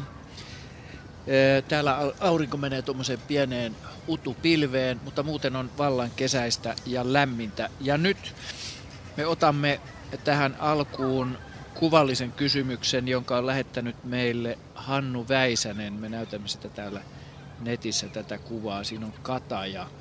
Ja, ja tota, annetaanpas Hannun itsensä, joka on siellä ilmeisesti meillä puhelimen toisessa päässä kertoa kuvanottotilanteesta ja tästä, tästä havainnosta. Hyvää iltaa, Hannu. Hyvää iltaa, PP. Terveisiä Savonlinnasta Korkeasaareen. Kiitoksia. Ja tuota, kiitos, kiitos. Tuota, nimi on Hannu Venäläinen, mutta hällä väliä Aha, okay. Mun, aja, ajatukse. Joo. ajatus on tärkeämpi nyt. Ja tuota, Joo, teillä on kuvat siellä eis ja mä kertoilen vähän kuulijoille, mistä kyse. Eli tässä tuota, niin, Savonlinnasta 7 kilometriä länteen niin on oma kotitaloalue ja meillä on aika kuiva kylän korkein kohta ja siellä on kaksi semmoista pensasmaista katajaa. katajaa ja tuota, kuvissa on semmoista napalmasta hyytelevä 25-30 senttiä pitkiä riimastoja, niin kuin, vähän niin kuin joku ruoanlaitteet varmaan ymmärtää, ymmärtää mitä pittilsi tarkoittaa, kurpitsa sellainen. Ja sitten armeijan käyneet, mitä on napalmi. Ja Joo, tuota, napalmia se ei kuitenkaan ole, eikä varmaan ru- syötävääkään, mutta ei tuota, niin kysymys kuuluu. Punerta on semmoista oranssia tosiaankin, ja tuota, todennäköisesti joku lentävän, lentävän pesä tässä on, eli perusmaailma on varma, mutta en ainakaan näin runsasta, runsasta tämmöistä nähnyt ensinkään. Tämä oli tapahtuma-aika, kun mietin nämä valokuvat, kun löysin ensimmäinen kuva, että tässä nyt vajaa kaksi viikkoa aikaa, ja nyt siellä ei ole enää mitään muuta kuin kuivaneita, kuivaneita jätöksiä. Kuka kertoo mulle, mistä on kyse? Joo, mä laitan tämän kuvan nyt tuonne kiertämään muille raatilaisille siltä varalta, että he olisi ehtineet sitä vielä näkemään aikaisemmin. Mm-hmm. Kuka ottaa vastatakseen tästä, niin tästä kyse on ilmeisesti venäläisen tosta, hienosta kuvasta? varmaan tuosta oranssista mönjestä, mitä tuossa on. Se on sitä napalmia. Joo, toi napalmi on sientä. Että se on tämmöinen varhaiskesän hyytelösieni, jonka nimi on toukotipakka. Sienillä on monia hauskoja nimiä. Ja nämä hyytelösienillä on ominaista just se, että ne on äärimmäisen löysiä, niissä on paljon vettä ja, ja se on semmoista niin kuin limaa. Jos tota lähtee hivelemään, niin se on vähän niin kuin limaa hivelis. Tosin harvoin olen lima hivelyt. Mutta näin voisi ajatella kuitenkin, että se tuntuu siltä. Ja se kuivuu tuossa kesäkuun alkupuoliskon jälkeen pois. Siihen jää semmoinen tumma karsta vaan tuohon katajan pinnalle ja se haiduttaa se veden pois siitä. Itiöt on jo vapautunut ja samaan paikkaan todennäköisesti tulee ensi vuonna uudet itiöimät. Vastaava näky syksyisin on toinen sieni, hyytelösieni sekin, niin yleensä lehtipuilla keltahytykkä. Että tämä on, tämä on niin nimenomaan alku, alkukauden sieniä. Alkukesän Joo. Nämä, ja nämä hyytelösienet, ne poikkeaa aika lailla muista sieniryhmistä, että se on ihan oma porukkansa, jota sanotaan jakokantaisiksi. Et, ja niitä on Suomessakin varmaan 2-30 lajia. Osa niistä on täysin ruskeita, tummanruskeita, vähän mustahkojakin, mutta sitten osa on juuri tämmöisiä oranssenkeltaisia. Asia selvä. Mies on varata ke- viime ensi kevääksi sitten purkkia paljon odota myymään pittelisiä. Kyllä, joo. Samaan paikkaan. Kyllä. Joo, kann- kannattaa aloittaa sukulaisista. Kyllä. Tonti arvo nousi justiinsa sen kuulin. Terveisiä Helsinkiä, tervetuloa Savonlinna. Tämä asia selvisi, kiitos teille. Kiitoksia itsellesi ja hyvää kesän jatkoa. Samoin. Henry muuten, onko se tämä hyytelysieni, niin onko tällä rihmastoa myöskin tällä puun sisällä vai onko tämä ihan Ei, pinnallinen? Se on, se on ihan pinnallista, että se ei, tä, tässä tapauksessa ei vaurioita tuota katajaa, mutta sitten on olemassa kuusen katajan ruoste, joka tekee myöskin oranssia, tämmöisiä vähän piikkimäisiä ulokkeita, niin se taas on loinen. Sillä on rihmastoa Joo, kyllä. siellä puun solukossa. Elävä, elävässä solukossa ja se on loisen määritelmä, että mennään elävään soluun. Meinaat, että on erinomainen ruokasieni valkosipuli kermakastikkeessa. No kyllä mä jättäisin tuohon koristamaan vaan maisemia, että siis tuosta on varmaan 95 prosenttia vettä, että tuota kun lähtee paistamaan, niin ei sitä kyllä paljon jäljelle jää. Hyvät Radio Suomen kuuntelijat, kuuntelette luontoiltaa suorana lähetyksenä Korkeasaaresta. Ee, numero tänne lähetykseen, puhelinnumero on siis 0203 17600, 0203 17600, jonne voitte soittaa rohkeasti kysyäksenne ö, meiltä ihan mitä vaan mielessänne liikkuu luonnon suhteen. Otamme tähän nyt yhden, anteeksi, sähköisen ö, tai oikeastaan käsinkirjoitetun kysymyksen, joka on lähetetty meille Arvoisa luontoilla toimitus. Tän on lähettänyt nimimerkki Räkätti Rastas. Miten pärjää yksinhuoltaja lintu? Miten selviää poikasten kautta munien huollosta sellainen lintu, jonka pesintäkumppani syystä tai toisesta kuolee kesken prosessin? Tämä on vähän niin kuin mitä äsken, äsken tuossa sivuttiin, mutta täällä on taustalla nuorisoa, muitakin poikasia kuin linnunpoikasia. Niin kesäisiä ääniä nämäkin yhtä kaikki. Ja tota, tässä on sitten muitakin kysymyksiä. Otetaan tämä toinen tähän samaan. Miten tilanne eroaa riippuen siitä, onko kuollut osapuoli naaras vai uros? Ilmeisesti koiras kuitenkin, jos linnusta puhutaan. Vaihtelevatko selviytymistilanteet lintulajeittain? Ja kysymyksen virikkeenä on ollut pihalla nähty kuollut lintu, jolla oletettavasti lähistöllä ollut pesä ja kumppani. Tämä on mielenkiintoinen kysymys. Joo, ja aika, aika moniselitteinen, kun miettii eri lajiryhmiä, mutta siinä on onneksi nyt rajattu se pois, että, että kun on osa, osa linnuista, niin kuin vesilinnut, niin siellähän ei koiraa lau oikeastaan osa aika arpaa tämän perushomman jälkeen, vaan na- naaraat huolehtii yksin poikueesta ja Entäs ta- tavallaan kertoo. toisinpäin. Joo, kyllä, kyllä kahlaajilla on kanssa. Että, mutta mut otetaan nyt esimerkkinä vaikka pöllöt. Aloitetaan pöllöistä. Kun on mukava laji. Vai, Ei, vai onko siinä toivetta, millä Ei, aloitetaan? Ei minulla ole Joo. toivetta. Räkättirastas ki- nimimerkillä on. Kirjosieppo ja pöllö voisi olla semmoisia hyviä esimerkkejä. Niin pöllöillä, että et, et jos, jos koiras kuolee, niin koira, koiras saalistaa enemmän, niin ruoantuonti pesälle vähenee. Ja jos naaras on vielä, vielä siellä pesässä, niin se kyllä sit käy, voi käydä aika huonosti, koska naaras herpaantuu, koska ei saa ravintoa. Ja jos naaras kuolee poikasvaiheessa ja koiras pystyy saalistamaan, niin koiras ei välttämättä osaa ruokkia poikasia, eikä, eikä osaa repiä niille palasia. Eli poikue menehtyy siinäkin tapauksessa, että pöllöillä niin kuin kummankin, kummankin huoltajan pitäisi pysyä hengissä sijasta, kun poikasto lentokykyisiä osaa saalistaa itse. Mutta sitten nimenomaan, niin kun puhuttiin noista tiaisista, kirjosiepoista, niin kirjosieppo voisi olla siitä hyvä esimerkki, että, että kun kirjosieppo koiras, aika monella koiralla on kaksi naarasta ja se, se ensimmäinen koiras tai ensimmäinen naaras, joka tulee, niin, niin se on hyvässä asemassa, koska tämä koiras ruokkii sen pesueen poikasia. Tämä kerääntyy kalalokkeja. Tähän on ilmeisesti laitettu nyt pikkasen tuota, sieltä on näköjään joltain virtaselta tippunut eväät sinne niin ja porukaloja tulee. Tämä on tämmöistä pakkosyöttöä. No, niin, niin, niin, niin kirjosieppo siis on, on, on, tilanne, että siis on, on kirjosiepon pesiä, missä, missä on koirisia naaras, jotka huolehtii poikasista. Ja on ihan yleisesti semmoisia pesiä, missä vain naaras huolehtii niin niistä.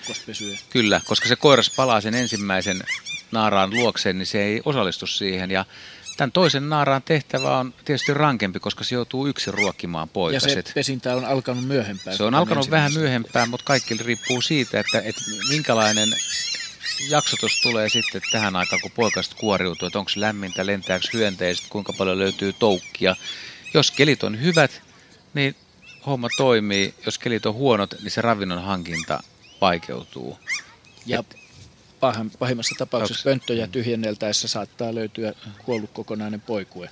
Kyllä, mutta siis on se perushomma tietysti, niin kuin tuossa kysyjä olettaa, että vaikeutuuko tilanne, että jos, jos tota toinen puolisosta kuolee, niin varmasti niin kuin tilanne on hankalampi, mutta voi onnistua kuitenkin. Joo, mielenkiintoinen kysymys ja Räkätti Rastas nimimerkille. Kiitokset kysymyksestä. Hyvät kuuntelijat, uskokaa tai älkää, meillä on täällä paikan päällä live kysymyksen esittäjä, eli, eli nuori nainen, joka on tuossa kysyjämikrofonin takana, seisoo tuolla päivänkakkaroiden keskellä. Hei, kuka olet ja mitä haluat kysyä? Tytti ja Rengosta olen tulossa. Toin tänne lintuja. Sen takia olen nyt Korkeasaaressa, muuten en olisi tiennyt mitään koko jutusta. Fantastista. Joo. Siis pesällisen pikkulintuja toin ja sitten vaan, että jotain tiaisia oli vissiin. Vein ne tonne vastaanottoon siihen, niin minkä takia emo yleensä hylkää pesän? Ja kerrot, kerrotko vähän, mua kiinnostaa tämä, mistä löysit, miksi tulit tuoneeksi sen tänne? Kuinka kauan olit katsellut sitä emotonta poikuetta? Meillä on rakennus siellä Rengossa. Joo. Ja siellä oli tosiaan sitten yhdeksän poikasta alun perin. Yksi eilen tippu sieltä pesästä ja me laitettiin se takaisin. Ja tänään käytiin tarkistamassa niin siellä ei ollut sitten enää niin kuin emo käynyt. Me seurattiinkin kyllä, että se ei käynyt siellä pesällä niin kuin päivään. Että onko se sitten oikeasti hylännyt niin, mutta ne oli kylmiä ne poikaset. Siitä mulle sanottiin, mä soitin eläinsuojeluyhdistykseen ja sitten Korkeasaareen neuvottiin, että sieltä saa sitten tuoda, jos on sitä mieltä, että ei ole. Et onko ne voinut kuolla emo, mitä on käynyt. Hyvin mahdollista, hyvin mahdollista, mutta olipa kaunis teko sinulta. Miten, miten raatilaiset haluaa kommentoida tätä? Hienoa tekoa. No mä, mä sanoisin, että, että jos on tämmöinen tapaus, että, että sä, sulla on talon seinustalla tai talossa pesä, pesä mä, mä nyt vielä haluaisin vähän täsmentää tätä, kun sä puhuit tiaisesta kuitenkin, tali tai sini. Oliko, pesikö se kolossa vai oliko se tämmöinen avopesä? kuitenkin. Se oli talon sisällä räystään niin kuin sisäpuoli. Meillä on rakennus just menossa rengossa. Joo. Niin siellä sitten, siellä oli vanhakin pesä vieressä. Mutta sieltä oli päässyt se yksi tippumaan. Mä ajattelin, että onko se niinku sen takia, että se yksi on kuollut sinne pesään jättänyt ne vai mikä niinku voi olla syynä. Mutta se, joka tippui, niin oliko, se jo, oliko, oliko sillä höyhenpeite vai oliko se vielä Ei, pieni? ihan, ihan paljas silmät selvä. kiinni. Joo, no sitten. Sit tota, oli... No, no, ei tässä ole lajilla sinänsä väliin, vaan niin. kyse on vain siitä, että jos, siis, jos, jos on vaaleanpunaisia pieniä poikasia tai, tai vielä tämmöisiä höyhenpeitteettömiä, sinne ei emot enää tuu, niin jotain on tapahtunut. Vaihto, vaihtoehdot on se, että voi kummatkin emot kuolla. Voi olla, että häirintä on ollut niin paha tai joku, että se on tosiaan hylätty. Ja tämähän on sitten humanistinen näkemys, että jos, jos pesä on hylätty jostain syystä, että mitä poikasille tehdään. Mutta se, että me ei voida tässä, kukaan tuskin niin voi tietää, että mitä tässä on ihan konkreettisesti tapahtunut, mutta voi ehkä vaan sitten toivoa, että tämä poika, jos se tänne on tuotu, niin se pystytään ruokkimaan ja vielä niin kuin jatkaa matkaansa.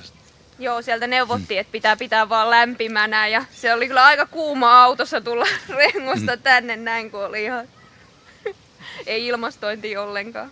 Mutta ne piipitti ja reagoi teihin kuitenkin vai? Kyllä, kyllä joo. Sen takia mä huomasinkin kans, että siellä ei ole käynyt ja ruvettiin seuraamaan, kun ne oli ihan hiljaa. Koska ne on pitkän aikaa pitänyt ääntä, mutta tänään oli ihan hiljaa koko ajan. Et sit vasta, kun niitä meni oikeasti lähelle, niin piti ääntä. Tässä vielä haluaisin täsmennäksenä sanoa, että, siis, että monet ihmiset, en puhu tästä tapauksesta, mutta ne huolestuu hirveän helposti eläinten poikasista, että jos ne näkee rusakon tai, tai metsäjäniksen poikaset, se on yksinäinen. Ja sama ehkä linnuissakin, että jos kirjoista on saanut tiedon, että sinitiainen käy 500 kertaa vähintään vuorokaudessa ruokkimassa poikasia, niin senhän näkee koko ajan. Mutta sitten on semmoisia lajeja kuin tervapääsky, muun muassa, jotka käy aika harvoin siellä pesällä ja, ja lokeista selkälokki, joka ruokkii aika harvoin poikaset. Pitää kyllä olla tosi tarkka, että tekee sen ratkaisun, että onko se poikue hylätty, että onko varma, että siellä ei käy se emo, koska kaikki emot ei käy koko ajan ruokkimassa. Ja, ja sen takia se, että kun ihminen puuttuu luontoon, raati, raati varmaan haluaa ottaa kantaa siihen, että missä menee se raja ylipäätään, että milloin, milloin voi tehdä jotain ja kannattaa tehdä jotain. Terhostouppien suhteen ei tarvitse olla huolissaan. Mutta mut Heidi esimerkiksi tietää, minkälainen on tämä nisäkäs homma aina, että tulee. Niin... Niin, no nisäkkäiden suhteen tietysti tilanne on ehkä, ehkä vähän toisenlainen, että ylipäänsä semmoinen nisäkäs, joka kasvatetaan ihmisen luona, niin sillä nyt on ehkä hieman heikommat mahdollisuudet kuitenkin selviytyä. Ja etenkin mitä isompi se on ja sellainen laji, joka tarvitsee sitä emojensa opetusta, niin siitä voi tulla sitten tietyllä tavalla täysin epäkelpo selviämään ylipäänsä luonnossa. Mutta tota, ehkä tyypillisintä on, että just käy, niin kuin sanoitkin, rusakoiden ja jänisten kanssa tämä vahinko, että mennään nappaamaan ne maastossa, kun ne kyhjöttävät siellä jossain mustikan varmun alla. Ja, ja se on kyllä turhaa, kyllä se emo siellä. Niin, siltähän niin, se näyttää. Niin. Siltähän se näyttää, mutta kyllä. usein kyse on siitä, niin perus, tulee harvoin. Perusperiaate on se, että tota, ei puututa siihen luonnon mm. kiertokulkuun. Jos luonnossa luonnonvaraisia eläimiä kohdataan, oli ne sitten poikasia tai mitä tahansa, niin annetaan niiden olla. Koska emme voida olla ihan varmoja, mikä on tilanne. Mutta sitten tämmöisessä tapauksessa, niin kuin sä kerroit, että jos on rakennus käynnissä ja siinä voi olla tämmöistä häirintää ja ihminen on aiheuttanut sen, että, että emot mahdollisesti on hylännyt nämä poikaset tai joku muu häiriötekijä siinä. Että se on tavallaan hiukan luonnottomassa ympäristössä, niin silloin mun mielestä voi kyllä puuttua tilanteeseen aivan oikein niin kuin sinäkin olit tehnyt. Juu, Joo. ei oltu ihan varmoja, että mitä pitää tehdä. En mäkään koskaan aikaisemmin Mutta kuullut, ihan hyvä, saa... kun soitit ja kysyit vähän neuvoa muualta ja sait Joo. sitten ohjeet Joo. tuoda Joo. poikaset tänne. Kiitos. Oikein toimittu. Kiitos kivasta kysymyksestä ja kiitos hienosta teosta. Hyvää kesän jatkoa. Kiitos, kiitos samoin. Kiitos.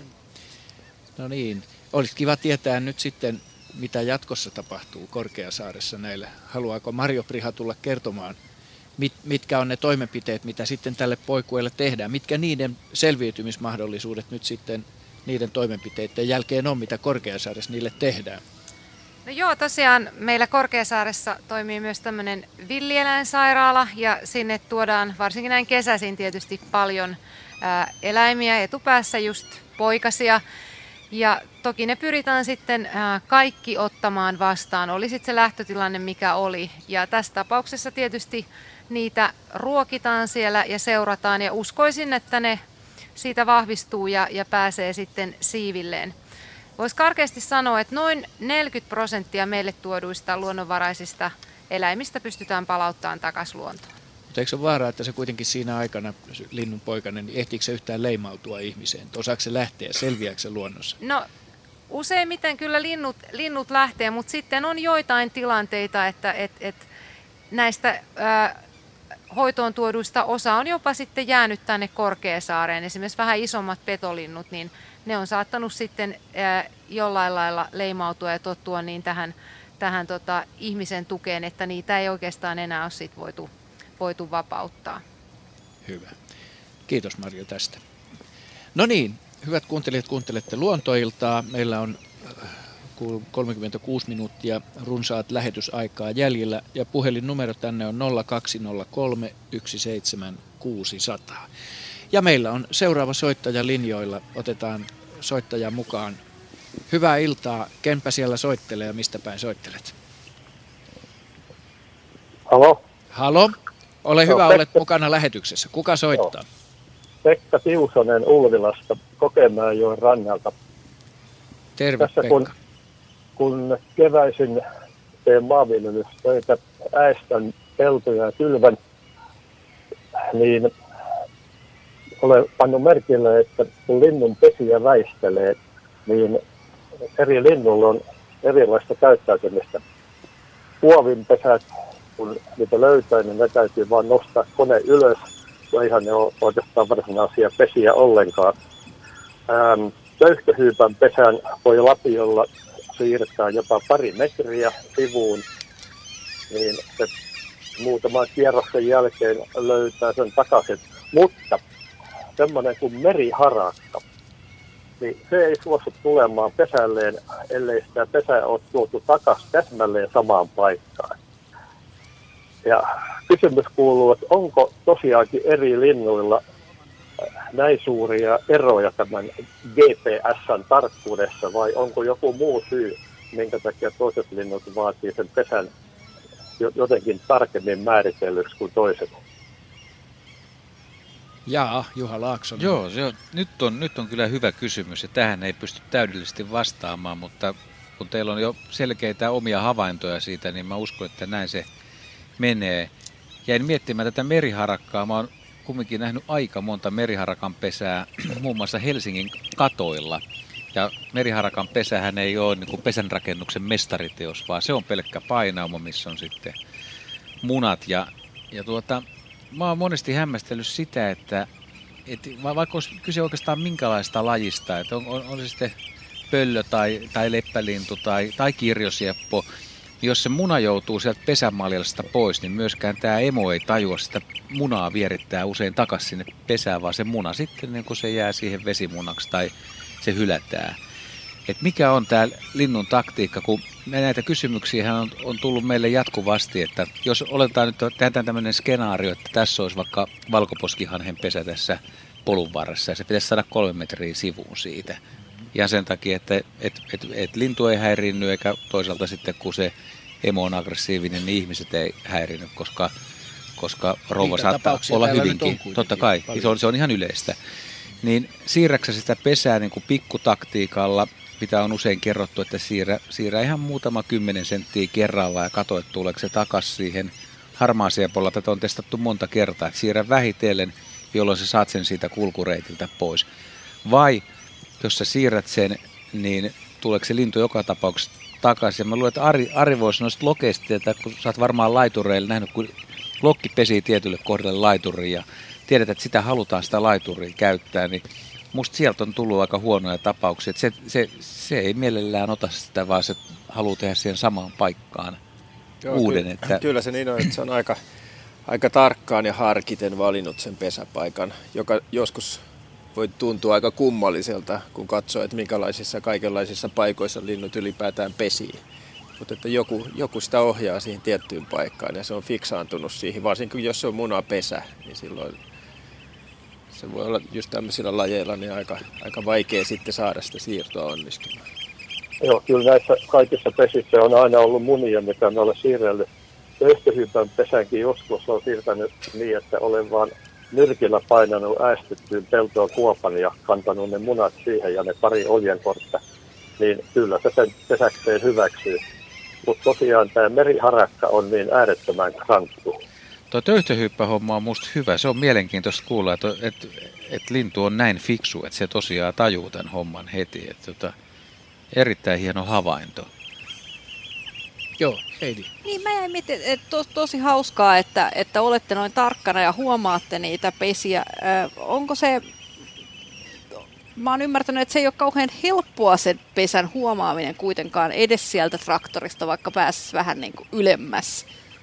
Ää, ei se kovin helppo, mutta niitä lintuja täytyy tarkkailla jo sitten vähän kauemman aikaa, että näkee, että mistä ne lähtee ja mihin ne menee ja, ja milloin ne on sitten jo riittävän hermostuneita. Niin kyllä, kyllä muut pesät löytää, kuovin pesä on kaikkein vaikein. Joo. Meillä on luonnontieteellisessä keskusmuseossa ollut sellainen ö, tutkimushanke, joka on alkanut, ja siinä on ollut semmoinen juoni, että on kehitetty tämmöisiä lämpösensoreita, jotta voitaisiin löytää niitä pesiä. Joo, Ja- mä olen lukenut niistä myöskin. Joo, ja se tuntuu musta tosi, tosi lupaavalta ja jännittävältä. Ja... Mutta ehkä sekään ei vielä sitten lyö laudalta sitä, että on todella tarkkailut sitä, sitä lohkoa ja, ja on itse tietoinen siitä, että mitä siellä saattaa olla. Joo. Ei varmaan. Hieno, hieno ö, soitto.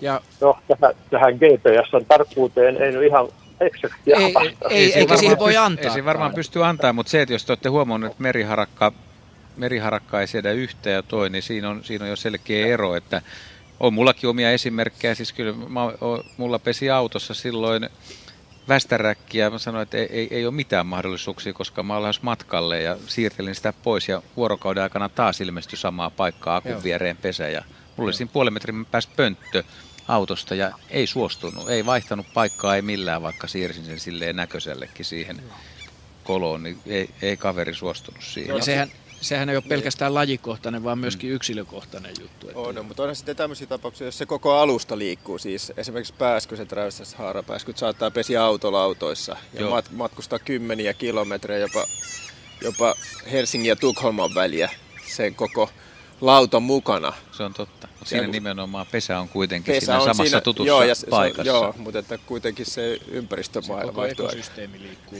ympärillä. Että, että siitä vaan maita siirtelemään. Että kun tarpeeksi suurella otannalla liikutatte, Mutta niin näistä olisi se kiva onnistuu. kuulla siis en, enemmän vaan luontoiltaan tuota, havaintoja, että, ja nimenomaan, että jos on ollut pakollinen siirto, että onnistuneet siirrot olisi kyllä ihan mielenkiintoisia, Kyllä. vaikka se taitaa vähän niin kuin siinä laillisuuden rajamailla olla kuitenkin. No, mutta.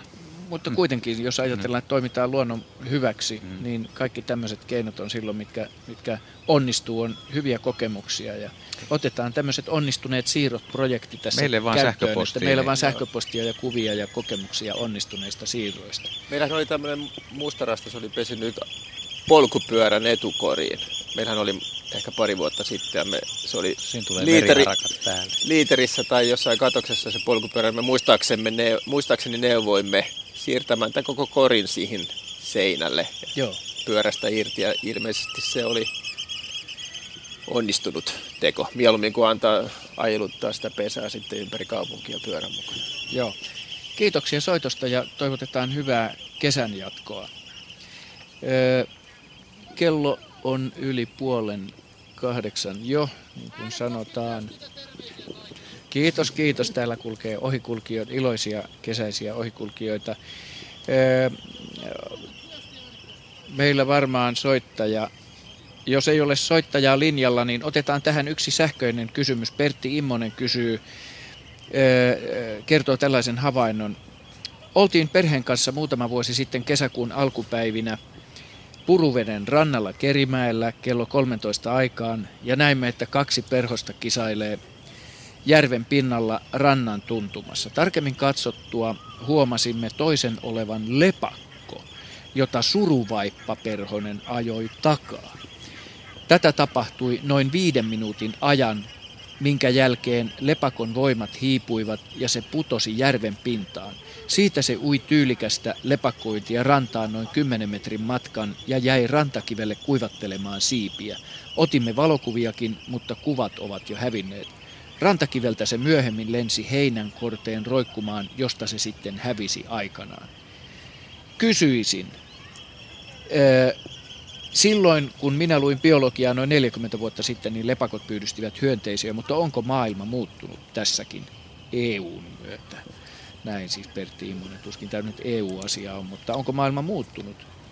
Ei, ei. Ma- maailma ei ole muuttunut. Kyllä lepakot edelleen syövät hyönteisiä ja mä nyt sitten pyytäisin Jaskalta vahvistusta tähän, koska mun mielestä perhosilla on kyllä tämmöiset imevät suuosat ja mun on vaikea nähdä, että mitä se perhonen olisi voinut lepakolle tehdä. Sillähän on reviiri kuitenkin, Joo, eikö niin Jaska? Näin, näin siinä on käynyt ilmeisesti, että kannattaa tuommoisen ruskea ja samankokoisen siipan tota, vähän miettiä, että kantsiko sitä mennä ryppyilee suruvaipan reviirille. Et, et mä veikkaan, että siinä on suruvaippa ottanut vähän nokkiinsa jostakin. Ja, ja tota, monilla, monilla perhosilla on, on reviirit, josta niin ne ajaa muita, myös muita eläimiä jopa, jopa pois. Tuntuu, että siinä on hulvaton riski vaan sille suruvaipalle sitten jäädä No, yllättäen ravinnoksi itse. se on, Rajaton se on kuiten- itsetunto. Niin. niin no, mutta se nyt ei oikeastaan ole kauheasti pienempi pinta-alaltaan kuin tuommoinen pikkuinen Joo. siippa. Et, mutta esimerkiksi niin kuin erittäin hyvä esimerkki näistä perhosten reviireistä on erilaiset paksupäät, paksupääperhoset, jotka niin kuin ihan kylmäviileesti ajaa ukonkorennot omalta reviiriltä. Ne hyökkää kimppua, jos ei se tajua häipyä, ne hakkaa siivillä ja niillä on erittäin voimakkaat siipilihakset. Ja, Ja- koko ero on aika huomattava. On todella siis huomattava. Ja, hyväksi. ja jos ukonkorento niin kuin yllättää ne, niin ne on suupalaa saman tien, mutta ne on niin voimakkaita lentäjiä ja kyllä se ukonkorento tai lepakko on ihmeissään, kun joku hyökkää sen kimppuun. Se muuttuu on. se tilanne välittömästi. On, että- on, ja varmasti vesisiipat, jotka tulee usein niin kuin hakemaan surviaissääskiä niin kuin vastakuoriutuneita veden pinnalta. Sehän oli veden pinnalla. Mm. Niin tota, silloin ehkä voisi arvata valistuneen arvion, että, että se saattaisi olla vesisiippa, jolloin niin kuin, se olisi tullut saalistamaan pienempää ravintoa ja ehkä Ja on hätkähtänyt ällikällä tästä. lyöty, kun suruvaippa käykin kimppuun. No se on lepakolle tosi poikkeuksellinen tilanne. Ne varmaan mitkään meikäläiset niin kuin lepakolla ja ton kokoisiin perhosiin käy käsiksi. Että Ei, mutta kyllä, no joo, aika isoihin nyökköihin. Kuin, no ei varmaan Tai noin. hampaiksi. Niin. Se, hampaiksi, niin. Mutta tota, ja sitä mä jäin vielä miettimään, että jos se, sai sen, jos se veteen tipahti, niin toki lepakko on täysin avuton ja kuten siinä kerrottiin myös, että näin ne tekee, että ne uirantaan ja, ja tota, se kuivattelu on edellytyksenä siihen, että ne pääsee sitten uudestaan lentoon ja lämmittelemään itsensä siihen Joo. kuntoon, että lentäminen ylipäänsä sujuu. Joo, jos se putoaminen, tippuminen tapahtuu kauempana selällä, niin aika toivoton on tilanne lepakolla sitten. Joo. Sehän jo jähtyy. Joo, ne ei silleen nouse vedestä, että ne voi koskettaa vettä, mutta sen vedestä nouseminen on tosi vaikea juttu. Joo. Hieno havainto mun Per- mielestä. Ei mikään, mikään joka, jokapäiväinen havainto. Ja Pertti perhosiin tulee, perhosiin tulee vielä, niin, niin tokihan naaras ja koirasperhonen, niin jotkut lait, niin se voidaan katsoa, että se on niinku pariutumisleikkiä, mutta aika usein kun ihmiset katsoo, että voi miten herttaista perhoset, niin siellä ilmassa leikkiä lyö, niin todellisuudessa ne vetää toisiaan turpaan niin, että suomut pöllyä yleensä, että, että siitä on leikki kaukana. Reipästä toimintaa. Hyvä. käynnissä. Meidän, mennään lähetyksessä eteenpäin. Otetaan seuraava soittaja eh, mukaan lähetykseen. Hyvää iltaa. Hyvää iltaa, Marketta Tampereelta, hei. Hei Marketta. Tästä tämmöinen kysymys, että tästä on jo vuosia aikaa, kun mä olin Mikkelissä mun sisaren mökillä ja meitä oli enemmänkin siellä porukkaa, niin siinä oli se käki laulo ihmeellisesti, että kuunneltiin sitä, että se liikkui siinä empänä ja lähemmäksi tuli ja monena päivänä ku- kuunneltiin, kun käkihän sanoo niin, että kukkuu, mutta kun tämä käki sanoi näin, että kuku kukkuu, niin minkä takia se niin sanoi? Sanoiko se sitä koko ajan vai sanoiko Joo, se vaan kyllä. silloin tällöin? Kuku kukkuu koko ajan. Se, se ei normaalisti sanonut kukkuu ollenkaan. Ja se liikkui, se, se oli aina lähempänä ja empänä ja monena päivänä, niin ihan tuollain väärin se kukkuu, että mistä se johtuu. Ollaan mietitty monet kerrat. Se oli yhden kerran ollaan kuultu vaan sillaista sinä kesänä. Siis se kukkui väärin sinun mielestä. Vä, kukkui väärin. Niin. Se sanoi kuku kukkuu. Väärin Kuku kuku. kukkuu. Mutta ei se välttämättä kukkuu. omasta mielestä kukkunut ollenkaan väärin. Että se on Mitä varmaan ollut silloin, ihan... kun on normaalisti ne käkihän sanoo niin, että kukkuu. Hän oli persoona. Kyllä lintujen vähän- laulu, muidenkin lintujen lauluissa on eroja. Että talitintti voi laulaa titityy tai tityy. Tai tyti, pelkkä tai tyti, tyyti, niin, tai että siinä on tiity. vai- Joo. vaihtelua kyllä. Jotkut käät, käät kyllä laulaa vähän poikkeuksellisesti. Ne ei kuku niin puhtaasti kuin Suomi-filmeissä. Että Joo, ei tiedä sitten, maalla- onko tuossa Niin. niinku sitten taas naaraalle kunnon houkutin, että kumpi olisi tehokkaampi. Laulaa vähän Ja poikkeuksellisesti. itse asiassa tota, mä oon kuullut myös käkeä hyvin läheltä, niin silloin se ei ole puhdas kukkuu, vaan Meillä se, on tässä- siinä on semmoinen Meillä on, meillä on tässä taustalla äänitehosta, no kuunnellaanpas hetki, tämmöinen haukkuva käki äänite. Joo.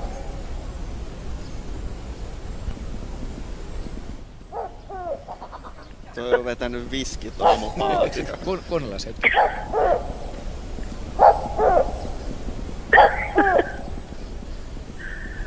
Äänitetty Skotlannissa. Se on aika pahanlaatuinen allergia. Pahemman sorttinen bronkiitti. Mutta että, niin siis tosiaan, niin linnuillahan on näitä variaatioita yksilöiden välillä melkein lajista riippumatta, että kahta samanlaista täsmälleen samanlaista linnunlaulua ei löydy.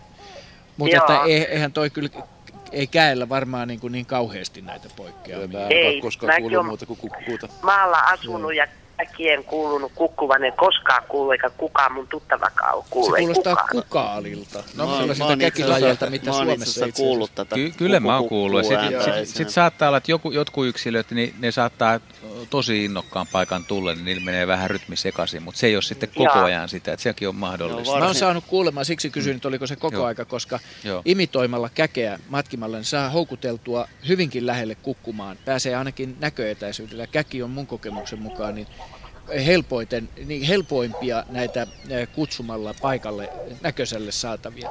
Kun se tulee oikein lähelle ja ei tiedä, mistä se kukkuminen kuuluu, ja mä jatkan Jaa. kukkumistani siinä, niin se päästelee niitä käheitä kähähdyksiä sen kukkumisensa Joo, ohessa. se- Ja on kyllä, todella kyllä. Vihasen olonen ja suhisee ja kähisee, ja siihen tulee se niitä ihan oikeasti vihainen. kukuku, kukuku, tulee Joo. sellaisia. Me kyllä kuunneltiin hiljaa sitä, eikä kukaan sanonut mitään, mutta naureskeltiin, että mikä hullu käki se oikein on. Se oli hullu käki. Mutta se on aika jännä tuossa kä- käen kukunnassa, että jos käki tulee, sä saat houkuteltua, tai, tai se sattuu tulemaan tosi lähelle, niin se ääni ei ole välttämättä yhtä puhdas ja kirkas ja hauska kuin kauempaa, koska kä- käessä se kuuluu, se kaiku, se pitää olla että tietty etäisyys ja sitten tietysti kyllä, kalliot. Ja, Ja, ja tämmöiset välikukunat, niin saattaa olla, että ne ei kovin kauas kuulu. Että Tämäkin Aivan oli teillä ihan pihapiirissä tämä kukuku Aivan kuku- oikein. käkikin, niin Joo, se se voi olla, että jos, jos sitä siinä kuuntelee, useamman kilometrin päästä, niin se ei ehkä kuulostakaan Sama, sama ilmiö on mun kokemuksen mukaan tapahtuu esimerkiksi varpuspöllöllä on tyypillinen semmoinen, että kun sä kuulet, sä kuulet vaan sen vihelyksen, mutta jos pääset tarpeeksi lähelle, niin siinä on sitä puhinaa siellä vihellysten Kyllä, välissä. joo. Semmoinen-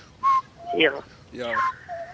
Siinä välissä on semmoinen pieni Joo, mä, Joo, mä, no- täällä käellä vielä taas takaa kumminkin sitä, että se käen tota, se on kuitenkin niin kuin hieman kauempaa. Se on, se on Joo. puhtaampi ja, ja tota, voimakkaampi jotenkin, Aivan Va- vaikka Joo. lähempää sä erotat näitä puhinoita. Joo. Mutta käen kukunta on aika valehteleva, se etäisyys on vaikea arvioida. Se Mm. usein kuulostaa Joo. niin kuin paljon kaukaisemmalta, mutta se käki itse asiassa kukkuu paljon lähempää. Onko tässä sama ilmiö kuin esimerkiksi satakielellä, että, että se pitää lajitovereille kuulua, mutta sitten niin kuin, ö, mahdollisille saalistajille ei paikantua se laulu lähde. No satakeli päästelee kyllä niin raivokkaasti.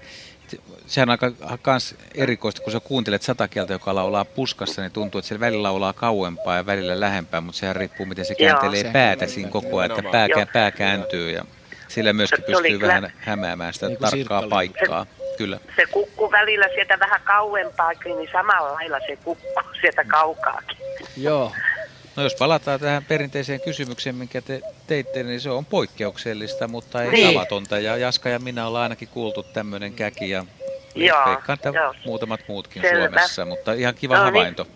se on Joo. siis väärä Niin. lähikukkuja. Se on oike- Joo. Kiitoksia omasta paljon. mielestään ihan Joo. oikea. Kiitos Joo. mukavasta Kiitos, havainnosta ei. ja kivaa kesän jatkoa. Ja sitten aika lintupitosta on ollut tämä ymmärrettävästi kyllä tähän aikaan vuodesta tämä meidän soitto öö, ja, ja kysymys Antimme. Nyt kun on aikaa, otetaan tähän sähköinen kysymys, joka menee Heidille. Tuomas Vohlonen Ristiinasta kysyy, täällä Ristiinassa ovat siilit vähentyneet. Kaksi vuotta sitten saattoi illalla nähdä kolmekin eri puolella tonttia. Viime vuonna vähemmän ja 19. toukokuuta näin ensimmäisen tänä vuonna. Kirput haittaavat tätäkin siiliä. Kaveri joutuu jatkuvasti raaputtamaan itseään, miten, hän, miten häntä voisi auttaa. Eikö tämä aika yleistä siileille? Niin se on, On. kaiken näköistä. Tämä on tosi yleistä. Siileillä on paljon ulkoloisia, mutta yhtä lailla myös sisäloisia. Ja tota, sanoisin kyllä, että mitään keinoa auttaa siiliä ei ole, ellei sitä nyt sitten oteta kotihoitoon ja anneta sille jotain lääkettä, mutta sitä me, sitä me ei kyllä täältä päin nyt suositella tällä kertaa. Että... Se on laitonta niin. No se on suorastaan laitonta ja toisekseen äh, siili kyllä voi elää niiden kirppujensa kanssa. Ne ovat vuosituhansia niin jo tehneet. Et ei, ei se kirppu sitä siiliä vähennä ja poista. Ja jos Mutta, sen peseekin, niin kohta siellä on taas uudet. No näinpä, että ei se, joo, sillä tavalla niistä tuskin eroon pääsee. Hmm. Tietysti sääli, sääli, jos tuntuu siltä, että, että siilipopulaatio on vähentynyt. Samanlaista viestiä on tullut monesta paikkaa, mutta Mulla on ollut tapana lohduttaa kysyjiä sitten sillä, että se, että on joku paikallinen havainto populaation niin kuin pienenemisestä ja siitä, että siiliä on vähemmän, niin ei kuitenkaan välttämättä tarkoita sitä, että se koskisi niin koko maata ja laajempia alueita.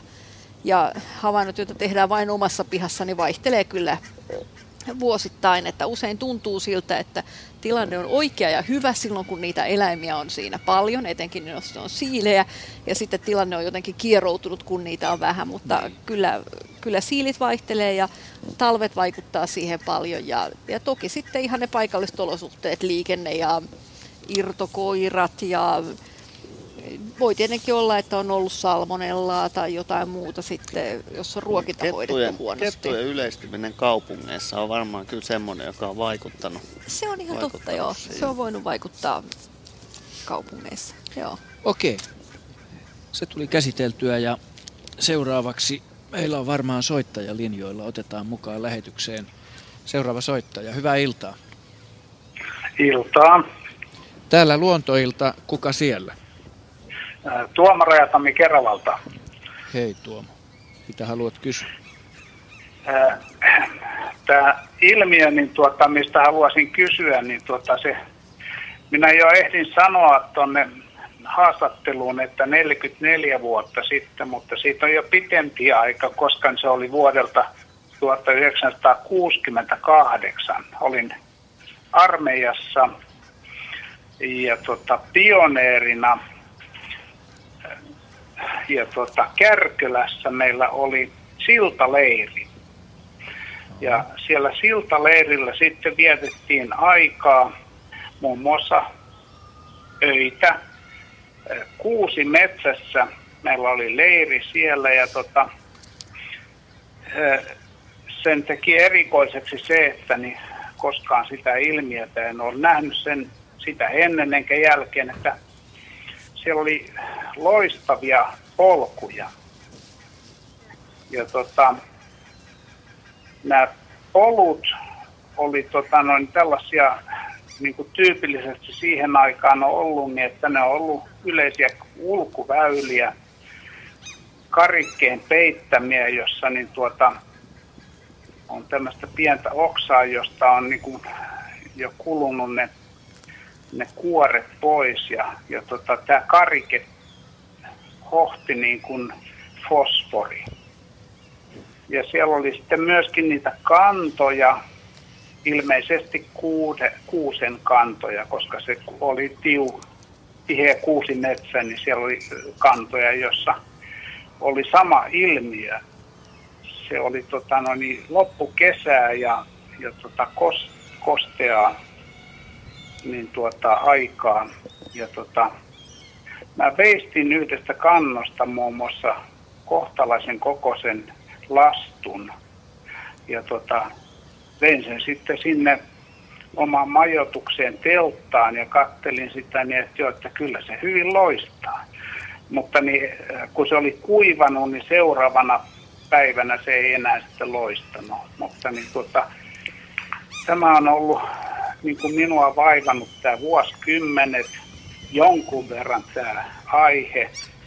Ja tota, en ole koskaan luonno, luonto-ohjelmissa kuullut, että, että tällaista ilmiötä niin tota, kukaan muukaan olisi kysynyt. Ja tota, tällainen tapaus olisi niin kuin, johonka niin kuin toivoisi jotain vastausta. Eli kysytään tätä luonnonilmiötä eikä tätä sissijärjestöä loistava polku. Kyllä, joo. joo, ei, joo. joo, niin että siinäkin yhteydessä tosiaan tässä sissijärjestö, niin sehän niin kuin palautti sen, sen tavallaan niin kuin uudestaan niin kuin mieleen, että joo, että hetkinen. Tänään. Mutta niin tota, joo, ei ole sissijärjestöstä ei ole kysymys. Tämähän on meillä ollut aikaisemmin tämmöinen ilmiö, ilmiö kyllä käsittelyssä, mutta ei polun muodossa, ei, ei polkuna. Siis tällä, Aha, ilmiöllä, joo. tällä ilmiöllähän on hyvin moninaisia ilmenemismuotoja, että se voidaan, voidaan nähdä vedessä tai kosteassa maaperässä, jopa kuolleissa kaloissa. Se on Joo. kuitenkin, kysymys on tämmöisestä bioluminesenssi, menikö oikein? Bioluminescence, Ää, kyllä meni oikein. Ilmiö, se on Joo, siis, jotain tällaista se on näin, siis- niin, se on joo. eh, jotkut pieneliöt, mikrobit, bakteerit, Henri voi vahvistaa sienet, Sienet. voivat, Tämmönen- voivat muodostaa tämmöistä kemiallista valoa. Se on kemiallinen valo, se on ensymaattinen reaktio, jossa luciferiini-niminen entsyymi hajottaa Kyllä. proteiineja. Ja siinä oli kosubstraattina joku happo, mikä se oli joku tota, mutta se, mikä tämmöisen, tämmöisen puun pinnalla yleensä aiheuttaa loistetta, niin se, ja, ja kun ei ole kyse eläimistä, jotkut eläimet loistaa myöskin, niin se tavallisin tapaus tulee sienikunnasta ja se on mesisieni. Mesisienen rihmastojänteet joskus synnyttää sitä bioluminenssia. Niin kuin Luminesenssia. Luminesenssia. Eikö siinä ole Luminesenssia. alamuotoja tällaisia kuin luminenssi? elektroluminesenssi ja Niin. kemiluminesenssi? ja Mutta joka tapauksessa on- tämä mesisieni on erittäin yleinen sieni ja se voi kasvattaa rihmastonsa useita, useiden kymmenien ja satojen neliömetriä alueella ja, ja se on se tavallisen syy, mikä aiheuttaa sitä hohdetta tai loistetta iltamyöhään. Sitä ei näe jatkuvasti edes samalla paikalla. Että mä en tiedä, mikä sen reaktio milloinkin laukaisee, mutta yhdellä paikalla, missä, missä tietää, missä varmasti, varmasti kasvaa mesisientä, ei se aina loista kuitenkaan. Mutta mesisienellä on tämä ilmiö ja se selittää sen laajuuden. Samaan ilmiöön pystyy myös jotkut levät, sinilevät Joo, tai pyst- bakteerit. Pystyy kyllä, joo. Ja Mutta sitten kun tässä sanottiin, että oli puujätettä ja puuaineista paljon, niin Se toki viittaa hyvin viittaisi mesisieneen. Aivan oikein. Mesisieni sinänsä on oiva ruokasieni, että ei kannata hyljeksiä ja se ei sitten kyllä loista ruokapöydässä, mutta maistuu ihan kelvolliselle. Joo, tämä oli, tämä oli sillä tavalla äh, mielenkiintoinen, että, jo, että äh, tuntui siltä, niin että monetkaan ei halunnut uskoa sitä todeksi, jotka oli paikan päällä. Ja, ja tota, sen jälkeen, että kun en ole kuullut kenenkään kysyvän tai puhuvan niin kuin tällaisesta ilmiöstä.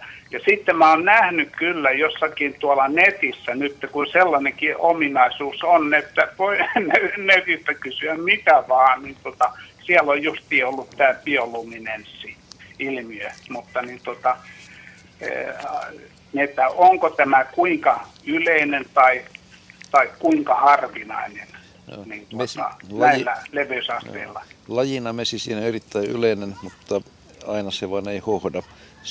Miksi se ei aina hohda, niin si- siihen mulle ei ole, ei ole kyllä mitään tietoa, että mikä sen tilanteen synnyttää, että se alkaa hohtamaan. Joo, joo, että tietysti täytyy Niin, siinä on olla varmaan tiettyjä olosuhteita. Joo, Niin. useamman, useamman tekijän yhteisvaikutus. kosteutta sitäkin Kos- piisaa kosteus on varmaan oleellista, mutta kosteutta Suomessa riittää, että se ei selitä sen poissaoloa. Yleensä se aina liittyy johonkin märkään ympäristöön. Joo. Että Joo. esimerkiksi vesistöissä sitä nähdään, joskus voi jopa moottoriveneen vana yöllä loistaa siitä johtuen, Ai että, jaa, joo. että siellä Joo. tota, vedessä olevat sinilevät niin alkaa jostain syystä sen veneen kulkureitillä sitten ehkä siitä moottorivirrasta johtuen niin loistaa. Kalmarijahdissa olen huomannut tämän. Joo, kyllä. Kiitos kysymyksestä ja toivotetaan hyvää kesänjatkoa sullekin. Samoin sinne, joo, kiitos. Kiitos. Joo, hei. Meillä on runsaat seitsemän minuuttia lähetysaikaa. Tähän väliin otetaan yksi sähköinen, sähköisesti lähetetty kysymys, jonka luen täältä paperista. Katson sen oivallisesti. Tässä on nyt, öö, otetaan tämmöinen, tämä menee nyt, tämä on vähän Ari Heini ja Ari on ollut tässä äänessä, mutta menköön näillä lämmöillä. Erittävätkö sammakot jotain ainetta ihostaan, jos niitä uhataan? Kerran koiramme jahtasi isoa sammakkoa, olisiko ollut rupikonna, kun oli niin ruma ja rupinen? Koira ei syönyt sammakkoa, mutta koiran suu oli aivan vaahdossa, kun se nyökkäili, näykkäili sammakkoa. Sammakko jäi lopulta henkiin, kun nakkasin sen kauas metsään. Sammakko asusteli soisessa maastossa, näin nimimerkki kuuntelija. Onhan näitä ennenkin käsitelty jonkun verran näitä Ruppari, joo. Ruppari. Kyllä, kyllä rupikona pystyy erittämään. Siinä on semmoisia rakkulamaisia rauhasia ihon pinnassa, josta se pystyy jotain tiettyjä valkuaisaineitahan ne on ne limat, mitä se erittää ja niille saattaa kyllä herkistyä. Esimerkiksi jos rupikonnaa käsittelee, niin ei välttämättä kannata hieroa silmiään. Saattaa Tai tulla aika pahakin allerginen, allerginen reaktio siitä. Pystyykö Ja sitä se- mikään käyttämään? Mä oon kuullut, että saukko pystyy nylkemään sen ja syömään sen sisuksen sieltä. Kyllä, Ka- kyllä varmasti, eikä sen, niin. varmaan semmoiset eläimet, jotka on tottuneet syömään sammu, sammakoita tai ja- syövät niitä jatkuvasti, niin eivät reagoi siihen. Pufoteniini vai pufoteiini vai mitä, mikä se on, mitä se Niin se taitaa olla. myrkky, mikä se erittää. Siis ra, mutta rantakäärmehän syö niitä ihan sujuvasti Joo, eikä välitä kyllä, yhtään, kyllä, kyllä. yhtään Ai. vaikka olisi millaisia Kyllä, myrkkyjä. kyllä. Joo. Mutta että aivan oikein kyllä sammakkoeläimet pystyvät erittämään ihollansa. Niin, ja ma- maailmahan on täynnä näitä erikoisia sammakkolajeja, just, Juu. jotka tekevät tätä. Ja Siis nuolimyrkkysammakkohan on yksi tämmöinen kuuluisa Luulen, että esimerkki. Linnut ei paljon piittaa kans mistään rupikonan myrkystä. Ei varmaan. et epäilemättä eläinkunta on, muu eläinkunta on siihen hyvin sopeutunut, että tämä voi olla Epäilemättä. ihmisongelma enemmän. Isäkäs. Niin, todennäköisesti on. Hyvä. Otamme ö, viimeisen soittajan tähän lähetykseen mukaan, näin olettaisin. Hyvää iltaa ja tervetuloa viimeisenä kesäkuun soittajana mukaan luontoiltaan. No niin, Sonja Lasanen täältä Posiolta iltaa. Iltaa Sonja. Mitä haluat kysyä meiltä? Tuota, meidän kuusivuotias tytär löysi valkoisen puna-ailakin. Joo. Niin kysyin, että onkohan se mahdollista vai onko se joku muu kasvi. Henry, eihän tämä no. vissiin ihan tavaton. Ei, kyllä se on täysin mahdollista, että puna-alkista tunnetaan valkoisia muotoja koko sen levinneisyysalueella aina tuonne enontekijöitä myöten. Yleinen se ei ole, ettei sitä joka paikassa näe eikä jatkuvasti, mutta, mutta täysin mahdollista ja täysin uskottava havainto ja löytö, että koristikasvinakin kivan näköinen. Joo, en ole täällä kyllä ennen nähnyt ja Joo, sitä ei, puna-ailakia tosi paljon muuten on. Joo. ei, ei siis, joka paikassa. Eikö se ole kaunis kasvi?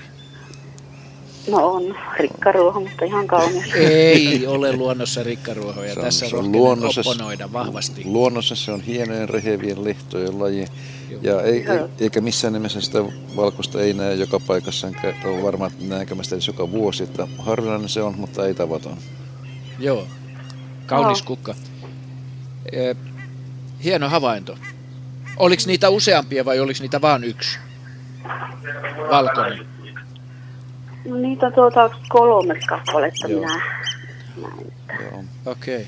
Nämä valkokukkaiset kasvit, syntyy, niitä syntyy puna- tai sinikukkaista kasveista lähes lajilla kuin lajilla, että se on ihan useimmiten yhden tai muutaman geenin toiminnan häirintyminen, jolloin sitä väriainetta ei synny ja aika ajoin niitä näkee. Joo. Joo, ne oli hiukan isompia mitä normaalisti puna-ailakin. Okei. Okay. Taustavoimat siellä tukee soittajaa kivalla tavalla kesäisesti. Kiitetään sua soitosta ja toivotetaan mukavaa juhannuksen alusta ja, ja loppukesää. Jos PP sallii, niin voi myöskin sanoa, että on olemassa valkokukkaisia ailakkia myöskin ennen kaikkea pihaympäristö- ja peltoympäristöissä, että myöskin toinen laji voi olla mahdollista tämmöisessä tapauksessa. Joo, tämä on tämmöinen vanha niittyä, siinä kasvaa Joo. melkein, Joo. melkein Joo. kaikki. Meillä rupeaa lähetysaika loppumaan. Ja kiitos soitosta ja, ja hyvää kesän jatkoa. No niin, kiitos sama. Kysytkö Henry lupaa saada? Et saa Val- sanoa, valko- vaikka sanoit valko- sen sanon- jo. sanon valkoailakki. Okei. Okay.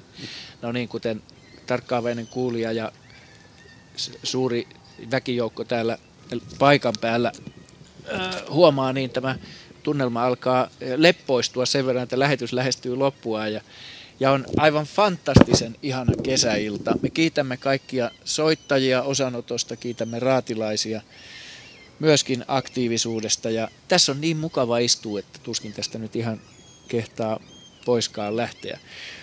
Kesäilta ei tästä paljon kauniimmaksi enää voi tulla. Tuun, tuuli on tyyntynyt, ja satakieli lähti laulamaan, mutta ei täällä paikan päällä, vaan tuolla tehosteista. Eikö tämä ole aika mykistävää, kun nyt on. malttaisi itse olla hiljaa ja kuunnella tästä ympäriltä tätä kesäistä maisemaa?